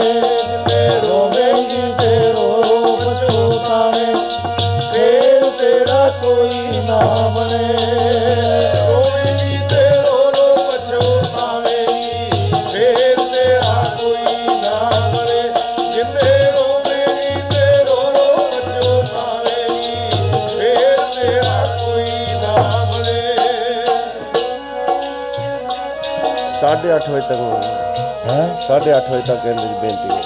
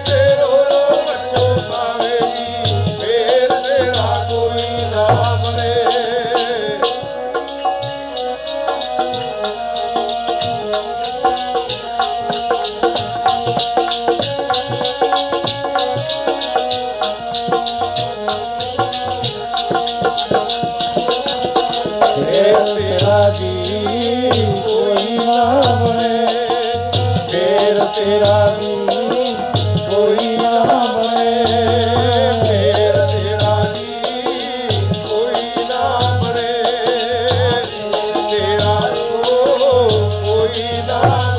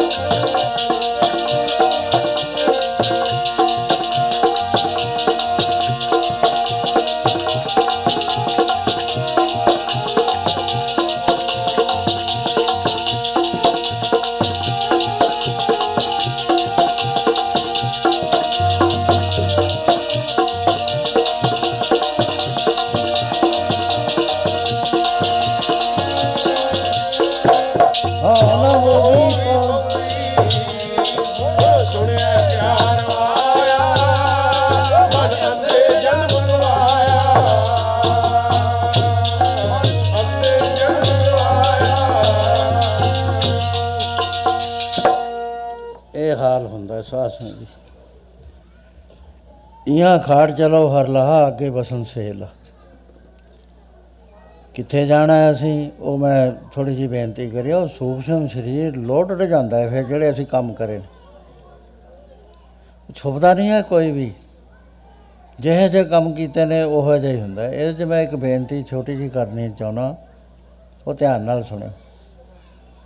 ਵੀ ਸਾਰਿਆਂ ਨੂੰ ਜਾਣਾ ਪੈਂਦਾ ਹੈ ਧਰਮਰਾਜ ਦੇ। ਫਿਰ ਤਾਂ ਬੜੀ ਮਾੜੀ ਗੱਲ ਹੈ, ਜੇ ਸਾਰੇ ਹੀ ਜਾਂਦੇ ਆ। ਕੀ ਕੋਈ ਰਿਲੈਕਸੇਸ਼ਨ ਵੀ ਹੈ? ਮਹਾਰਾਜ ਕਹਿੰਦੇ ਹੈਗੀ। ਧਰਮਰਾਜ ਦੇ ਉਹਨਾਂ ਨੂੰ ਜਾਣਾ ਪੈਂਦਾ ਜਿਹੜੇ ਨਾ ਕਿਸੇ ਗੁਰੂ ਦੇ, ਨਾ ਪੀਰ ਦੇ, ਕਿਸੇ ਦੇ ਬਣੇ ਹੀ ਨਹੀਂ ਹੈ। ਜਿਨ੍ਹਾਂ ਨੇ ਮਨ ਦੇ ਪਿੱਛੇ ਲੱਗ ਕੇ ਆਪਣੇ ਮਨ ਦੇ ਨਾਲ ਵਿਮਸ ਆਫ ਮਾਈਂਡ ਦੇ ਮੁਤਾਬਕ ਆਪਣਾ ਜੀਵਨ ਗੁਜ਼ਾਰਿਆ। ਜਿਹੜੇ ਗੁਰੂ ਦੇ ਬਚਨ ਤੇ ਚੱਲਦੇ ਨੇ ਨਾ, ਗੁਰੂ ਵਾਲੇ ਹੋ ਕੇ ਗੁਰੂ ਦੇ ਬਚਨ ਨੂੰ ਕਮਾਉਂਦੇ ਨੇ। ਮਹਾਰਾਜ ਕਹਿੰਦੇ ਉਹ ਜਿਹੜੇ ਨੇ, ਉਹ ਉਹ ਧਰਮਰਾਜ ਦੇ ਨਹੀਂ ਜਾਂਦੇ। ਕਿਉਂਕਿ ਧਰਮਰਾਜ ਨੂੰ ਸਟ੍ਰਿਕਟ ਆਰਡਰਸ ਨੇ ਨਿਰੰਕਾਰ ਦੇ, ਧਰਮਰਾਜ ਨੂੰ ਹੁਕਮ ਹੈ, ਬਹਿ ਸੱਚਾ ਧਰਮ ਵਿਚਾਰ। ਦੂਜੇ ਭਾਏ ਦੁਸ਼ਟ ਆਤਮਾ ਇਹ ਤੇਰੀ ਸਰਕਾਰ। ਇਹ ਜਿਹੜੇ ਚਾਰ ਕਿਸਮ ਦੇ ਬੰਦੇ ਹੁੰਦੇ ਨੇ, ਪਹਿਲੇ ਇਹ ਟਰਮੀਨੋਲੋਜੀ ਹੈ, ਅਧਿਆਤਮਵਾਦ ਦੀ। ਪਹਿਲੇ ਨੂੰ ਪਾਮਰ ਕਹਿੰਦੇ ਨੇ, ਇਹ 80% ਹੁੰਦੇ ਨੇ। ਇਹ ਨਾ ਰੱਬ ਨੂੰ ਜਾਣਨ, ਨਾ ਪਰਮੇਸ਼ਰ ਨੂੰ, ਨਾ ਕੋਈ ਭਜਨ ਕਰ ਨਾ ਬਾਣੀ ਪੜ੍ਹ ਇਹਨਾਂ ਦਾ ਦੁਨੀਆ ਤੋਂ ਗਾਹਾਂ ਕੋਈ ਟੀਚਾ ਨਹੀਂ ਹੁੰਦਾ। Eat drink and be merry for we shall have to die ਆਹੀ ਹੁੰਦਾ। ਦੂਸਰੇ ਉਹ ਹੁੰਦੇ ਨੇ, ਜਿਹੜੇ ਵਿਸ਼ਿਆਂ 'ਚ ਲਿਪਤ ਹੋ ਜਾਂਦੇ ਨੇ, ਸ਼ਰਾਬਾਂ ਕਵਾਬਾਂ ਬ- ਬੱਚੇ ਵੀ, ਪੈਸਾ ਵੀ, ਸਭ ਵਿਸ਼ੇ ਕਹਾਉਂਦੇ ਨੇ। ਜਿਹੜੇ ਇਹਨਾਂ 'ਚ ਹੋ ਜਾਂਦੇ ਨੇ, ਉਹਦੀ ਪਰਸੈਂਟ ਪਰਸੈਂਟੇਜ ਕੱਢ ਲਓ। ਚਲੋ ਸੇਫ ਸਾਈਡ ਕੱਢ ਲਓ ਵੀ ਉਹ 19% ਨੇ। 99 ਹੋ ਗਏ। ਹੁਣ ਗਾਹਾਂ ਜਿਹੜੀ ਤੀਸਰੀ ਕੁਆਲਿਟੀ ਆ ਨਾ, ਉਹਨੂੰ ਜਗੈਸੂ ਕਹਿੰਦੇ ਨੇ। ਜਗੈਸੂ ਉਹ ਹੁੰਦਾ ਹੈ ਜਿਹੜਾ ਕਈ ਜਨਮਾਂ ਤੋਂ ਲੱਗਿਆ ਹੋਇਆ, ਲੇਕਿਨ ਸਿਰੇ ਨਹੀਂ ਪਹੁੰਚਿਆ। ਵਾਹਿਗੁਰੂ ਦੇ ਘਰ ਬੇਇਨਸਾਫੀ ਨਹੀਂ ਹੈ। ਉਹ ਹੈ ਜੇ ਅਸੀਂ ਵਿਚਾਲੇ ਰਹਿ ਕੇ ਸਾਨੂੰ ਉੱਥੋਂ ਉੱਥੋਂ ਹੀ ਫੇਰ ਸਕਦਾ ਉਹ ਮਾਸਟਰ ਖਾਰਜ ਨਹੀਂ ਕਰਦਾ ਸਕੂਲ ਚੋਂ। ਵੀ ਤੂੰ ਤਾਂ ਨੰਬਰ ਲੈਂਦਾ ਹੀ ਨਹੀਂ ਤੇਰੇ ਕੱਟ ਦਿੰਦੇ ਆ। ਉਹ ਜਿੰਨਾ ਕੁ ਪੜ ਗਿਆ ਹੁੰਦਾ, ਉਹਨੂੰ ਗਾਹਾਂ ਦੀ ਕਲਾਸ 'ਚ ਕਰ ਲੈਂਦਾ। ਜੇ ਕਾਬਲ ਹੋਵੇ ਐਂ ਸਮਝ ਲਓ ਜਿਵੇਂ ਅਸੀਂ ਸੌਂ ਜਾਂਦੇ ਆ ਦੂਏ ਦਿਨ ਆ ਕੇ ਫੇਰ ਸਕੂਲ ਆ ਜਾਂਦੇ ਆ ਇੱਕੋ ਦਿਨ ਤਾਂ ਪੜ੍ਹਾਈ ਮੁੱਕਦੀ ਨੀ ਨਾ। ਉਹ ਹੁੰਦੇ ਨੇ ਜਗਿਆਸੂ। ਉਹ 100 ਵਿੱਚੋਂ ਇੱਕ ਅੱਧਾ ਹੁੰਦਾ। ਜਿਹੜੇ ਹੁੰਦੇ ਨੇ ਚੌਥੀ ਕੈਟਾਗਰੀ ਉਹ ਉਹ ਹੁੰਦੇ ਨੇ ਜਿਨ੍ਹਾਂ ਦੇ ਜੁਮੇ ਡਿਊਟੀ ਲੱਗੀ ਹੁੰਦੀ ਹੈ। ਜਨਮ ਮਰਨ ਦੋ ਮੈਂ ਨਹੀਂ ਜਨ ਪਰ ਪੁਕਾਰੀ ਆਏ। ਜੀ ਦਾਨ ਤੇ ਭਗਤੀ ਨਾਲ ਹਰ ਸੋ ਲੈਣ ਮਲਾਏ ਉਹਨਾਂ ਦਾ ਕੰਮ ਹੁੰਦਾ ਸੰਸਾਰ 'ਚ ਹੋਕਾ ਦੇਣਾ। ਔਖੇ ਤੇ ਔਖੇ ਥਾਂ ਜਾਣਾ। ਉਹਨਾਂ ਦੇ ਨਾਲ ਗੱਲਾਂ ਬਾਤਾਂ ਕਰਕੇ ਸਮਝਾਉਣਾ ਵੀ ਤੁਸੀਂ ਇੱਧਰ ਲੱਗ ਜਾਓ, ਇਹ ਤੁਹਾਡੇ ਲਾਹੇ ਦੀ ਬਾਤ ਹੈ, ਉਹ ਹੁੰਦੀਆਂ ਮੁਕਤ ਆਤਮਾਵਾਂ। ਉਹ ਭੇਜੀਆਂ ਜਾਂਦੀਆਂ ਨੇ, ਕਰਮਾਂ ਦੀਆਂ ਬੰਨੀਆਂ ਨਹੀਂ ਆਇਆ ਕਰਦੀਆਂ। ਇੱਥੇ ਆ ਕੇ ਉਹ ਜੀਵਨ ਉਹਨਾਂ ਮਨੁੱਖਾਂ ਵਰਗਾ ਹੀ ਹੁੰਦਾ ਜਿਹੜਾ ਜਿਹਾ ਦੂਜਾ ਹੁੰਦਾ। ਉਵੇਂ ਖਾਂਦੇ, ਉਵੇਂ ਪੈਂਦੇ ਉਹੀ ਬਰੀਜ਼ ਹੁੰਦੀਆਂ, ਉਹੀ ਸਭ ਕੁਝ ਹੁੰਦਾ ਲੇਕਿਨ ਉਹ ਵਿ- ਵਿੱਚੋਂ ਨਿਰਲੇਪ ਹੁੰਦੇ ਨੇ ਟੋਟਲੀ। ਸੋ ਇਹ ਚਾਰ ਕੈਟਾਗਰੀ ਦੇ ਹੁੰਦੇ। ਪਹਿਲੀਆਂ ਦੋ ਕੈਟਾਗਰੀ ਦੇ ਜਿਹੜੀਆਂ ਨੇ ਨਾ 99% ਤੱਕ, ਇਹ ਧਰਮਰਾਜ ਦੇ ਜਾਂਦੇ। ਧਰਮਰਾਜ ਨੂੰ ਹੁਕਮ ਹੈ, ਬਈ ਸੱਚਾ ਧਰਮ ਵਿਚਾਰ। ਦੂਜੇ ਭਾਏ ਦੁਸ਼ਟ ਆਤਮਾ ਇਹ ਤੇਰੀ ਸਗਾ ਜਿਹੜੇ ਜਗਿਆਸੂ ਨੇ ਆਧਿਆਤਮੀ ਹਰ ਗੁਣ ਤਾਸ ਨਿਤ ਉੱਠ ਜਾਵੇ ਮਰਾ, ਤਿਨ ਕੀ ਸੇਵਾ ਧਰਮ ਰਾਏ ਕਰੇ ਤਨ ਸਵਾਰ ਨਾ ਇਹਦੇ ਵਿੱਚ ਮੋਟੀ ਗੱਲ ਇਹ ਆ ਵੀ ਜਿਹੜਾ ਗੁਰੂ ਵਾਲਾ ਹੈ ਨਾ, ਜਿਹਨੇ ਗੁਰੂ ਗ੍ਰੰਥ ਸਾਹਿਬ ਨੂੰ ਗੁਰੂ ਮੰਨ ਲਿਆ ਹਿਰਦੇ ਤੋਂ, ਇੱਕ ਤਾਂ ਹੁੰਦਾ ਹੈ ਬਾਕਾਇਦਾ ਬੈਪਟਾਈਜ਼ ਕਰ ਲਿਆ। ਇੱਕ ਉਹ ਵੀ ਹੈਗੇ ਜਿਹੜੇ ਗੁਰੂ ਗ੍ਰੰਥ ਸਾਹਿਬ ਤੇ 100% ਵਿਸ਼ਵਾਸ ਰੱਖਦੇ ਨੇ। ਉਹਦੇ ਹੁਕਮ ਦੇ ਮੁਤਾਬਕ ਚੱਲਦੇ ਨੇ, ਨਾ ਨਿੰਦਿਆ ਕਰਦੇ, ਨੇ ਚੁਗਲੀ ਕਰਦੇ, ਨੇ ਈਰਖਾ ਕਰਦੇ, ਨੇ ਵੱਡੀ ਖਾਂਦੇ, ਨੇ ਮਾੜੇ ਕਰਮਾਂ ਦੇ ਨੇੜੇ ਨਹੀਂ ਜਾਂਦੇ, ਸੁੱਚਾ ਜੀਵਨ ਰੱਖ ਕੇ ਗੁਰੂ ਦੇ ਪਿਆਰ ਵਿੱਚ ਰਹਿੰਦੇ ਨੇ। ਉਹ ਜਿਹੜੇ ਨੇ ਉਹਨਾਂ ਨੂੰ ਚਾਂਸ ਮਿਲਦਾ। ਜੇ ਉਹਨਾਂ 'ਚ ਜਿਹੜਾ ਸੁਪੀਰੀਅਰ ਨੇ, ਉਹ ਧਰਮਰਾਜ ਦੇ ਕਿਤੇ ਭੁੱਲ ਕੇ ਵੀ ਚਲੇ ਜਾਣ, ਉਹ ਸੇਵਾ ਕਰਦਾ। ਬਾਬਾ ਸਾਹਿਬ ਸਿੰਘ ਜੀ, ਉਨੇ ਵਾਲੇ ਗੁਰੂ ਨਾਨਕ ਸਾਹਿਬ ਤੋਂ 11ਵੀਂ ਥਾਂ ਸੀ। ਬੇਦੀ ਹੀ ਸੀਗੇ। ਇਹ ਜਿਹੜੀ ਰਾਲੇ ਸਾਹਿਬ ਵਾਲੀ ਸੰਪਰਦਾ ਹੈ ਨਾ, ਇਹ ਭਾਈ ਦਇਆ ਸਿੰਘ ਜੀ ਤੋਂ ਚੱਲਦੀ ਹੈ। ਪੰਜ ਪਿਆਰਿਆਂ ਦੇ ਮੁਖੀ, ਜਿਹਨੂੰ ਇਤਿਹਾਸ 'ਚ ਪੰਜ ਛੇ ਵਾਰੀ ਗੁਰੂ ਸਾਹਿਬ ਦੇ ਬਚਨ ਆਉਂਦੇ ਆ। ਵੀ ਗੁਰਸਿੱਖੋ ਮੇਰੇ ਤੇ ਭਾਈ ਦਇਆ ਵਿੱਚ ਕੋਈ ਫ਼ਰਕ ਨਾ ਸਮਝੋ, ਜਿਹੜੇ ਗੱਲ ਪੁੱਛਣੀ ਹੈ ਇਹਨਾਂ ਤੇ ਪੁੱਛ ਲਓ। ਕਿਉਂਕਿ Bhai Daya Singh most learner person ਸੀਗੇ, ਉਸ ਵੇਲੇ ਦੇ ਫਾਰਸੀ ਵੀ ਜਾਣਦੇ ਸੀ, ਸੰਸਕ੍ਰਿਤ ਵੀ ਜਾਣਦੇ ਸੀ, ਯੋਗ ਵੀ ਸਾਰਾ ਸਾਧਨ ਕਰਿਆ ਹੋਇਆ। ਤੇ ਭਗਤੀ, ਗੁਰਮਤਿ ਭਗਤੀ ਦੇ ਵਿੱਚ ਵੀ ਪੂਰੇ ਸੀ, ਹਰ ਤਰ੍ਹਾਂ ਪੂਰੇ ਸੀ। ਫਿਰ ਪੂਰਨ ਬਰਮ ਗਿਆਨੀ ਸੀ। ਉਹਨਾਂ ਨੇ ਇਹ ਕੰਮ ਬਾਬਾ ਸੋਭਾ ਸਿੰਘ ਨੂੰ ਸੰਭਾਲਿਆ। ਬਾਬਾ ਸੋਭਾ ਸਿੰਘ ਨੇ ਬਾਬਾ ਸਾਹਿਬ ਸਿੰਘ ਉਹਨੇ ਵਾਲਿਆਂ ਨੂੰ ਸੰਭਾਲਿਆ। ਵੀ ਤੁਸੀਂ ਤਕੜੇ ਹੋ ਕੇ ਲੱਗੋ। ਕਲਯੁਗ ਦਾ ਸਮਾਂ ਹੈ, ਗੁਰਸਿੱਖਾਂ ਨੂੰ ਬਚਾਉਣਾ ਹੈ, ਸੰਸਾਰ ਨੂੰ ਬਚਾਉਣਾ ਹੈ। ਉਹਨਾਂ ਦੇ ਬਾਅਦ ਹੋਏ ਬਾਬਾ ਭਾਗ ਸਿੰਘ ਜੀ ਕੁਰੀ ਵਾਲੇ, ਉਹ ਬਹੁਤ ਉੱਚ ਕੋਟੀ ਦੇ ਮਹਾਤਮਾ ਸੀ। ਉਹਨਾਂ ਦੇ ਬੇਅੰਤ ਸਾਖੀਆਂ ਨੇ।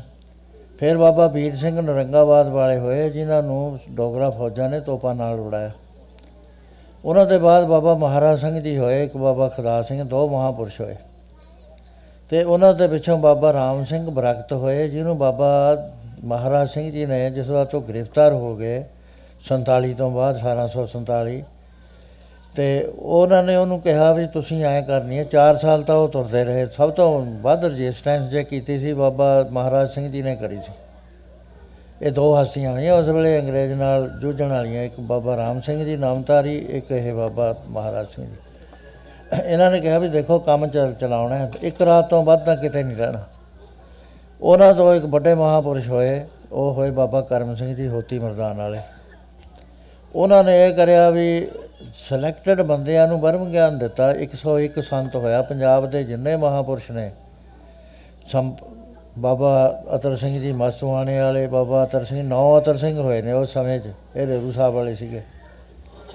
ਤੇ ਉਹਨਾਂ ਨੇ, ਉਹ ਸਾਰੇ ਮਹਾਪੁਰਸ਼ਾਂ ਨੇ ਫੇਰ ਮੁੜ ਕੇ ਸਿੱਖੀ ਨੂੰ ਸਰਜੀਤ ਕਰਿਆ। ਨਹੀਂ, ਇਹ ਹੋਰ ਪਾਸੇ ਨੂੰ ਤੁਰ ਗਈ ਸੀ। ਉਹਦੇ ਬਾਅਦ ਸੰਤ ਮਹਾਰਾਜ ਜੀ ਅਤਰ ਸਿੰਘ ਹੋਏ ਰੇਰੂ ਸਾਹਿਬ ਵਾਲੇ ਤੇ ਫਿਰ ਰਾੜੇ ਸਾਹਿਬ ਵਾਲੇ ਹੋਏ, ਇਸ ਤਰ੍ਹਾਂ ਇਹ ਸੰਪਰਦਾ ਚੱਲਦੀ ਹੈ। ਇਹ ਬਾਬਾ ਸਾਹਿਬ ਸਿੰਘ ਜੀ ਦੇ ਲੰਗਰ ਵਿੱਚ ਇੱਕ ਮਾ- ਭਾ- ਭਾਗ ਸਿੰਘ ਨਾਮ ਦਾ ਲਾਂਗਰੀ ਸੀ। ਉਹ ਲਾਂਗਰੀ ਸੇਵਾ ਕਰਦਾ, ਮਾਤਾ ਵੀ ਉਹਦੀ ਆ ਕੇ ਸੇਵਾ ਕਰਦੀ ਸੀ।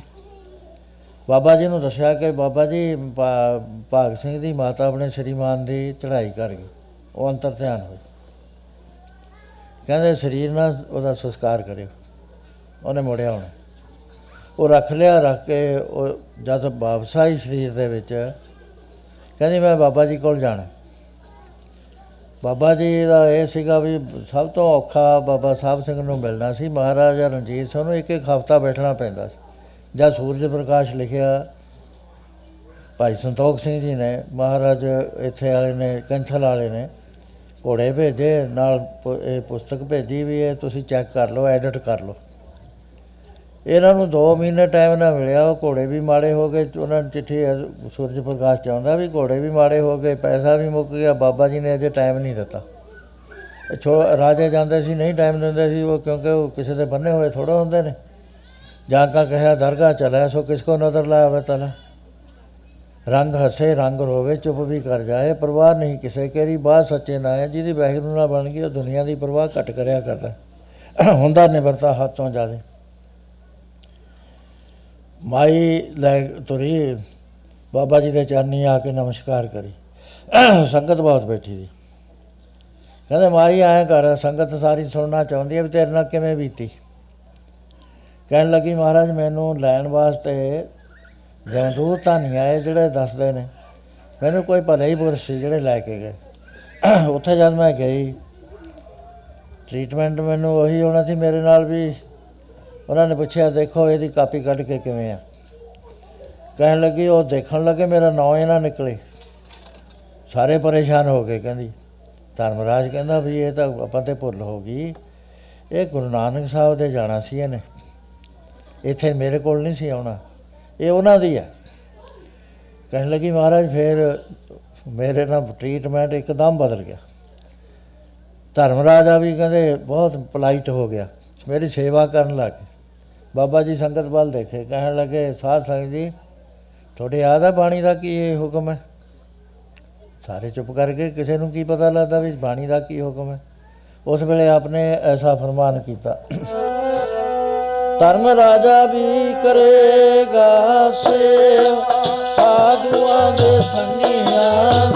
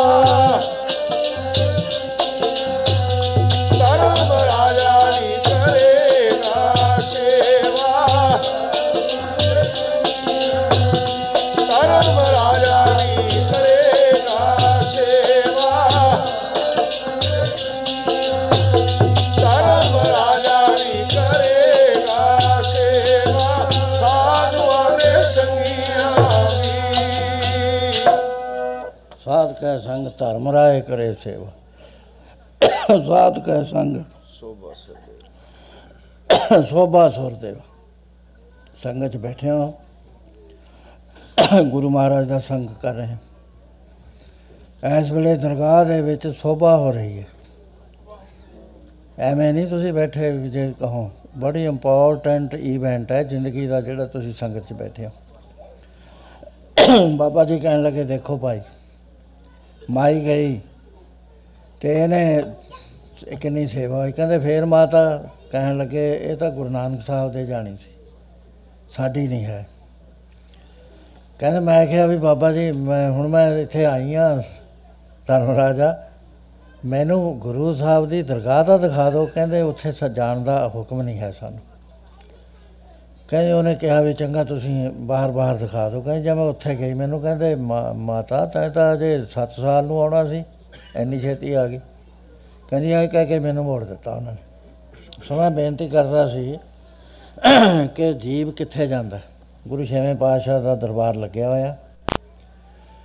ਉੱਥੇ ਇੱਕ ਮਹਾਰਾਜ ਜੀ ਨੇ ਪੰਡਤ ਨਿਤਾਨੰਦ ਬਟਾਲੇ ਦਾ ਸੀਗਾ। ਉਹਨੂੰ ਕਹਿਣ ਲੱਗੇ ਵੀ ਤੁਸੀਂ ਗੁਰਸਿੱਖਾਂ ਨੂੰ ਆ ਕੇ ਕਥਾ ਸੁਣਾਓ ਸ਼ਾਸਤਰ ਦੀ।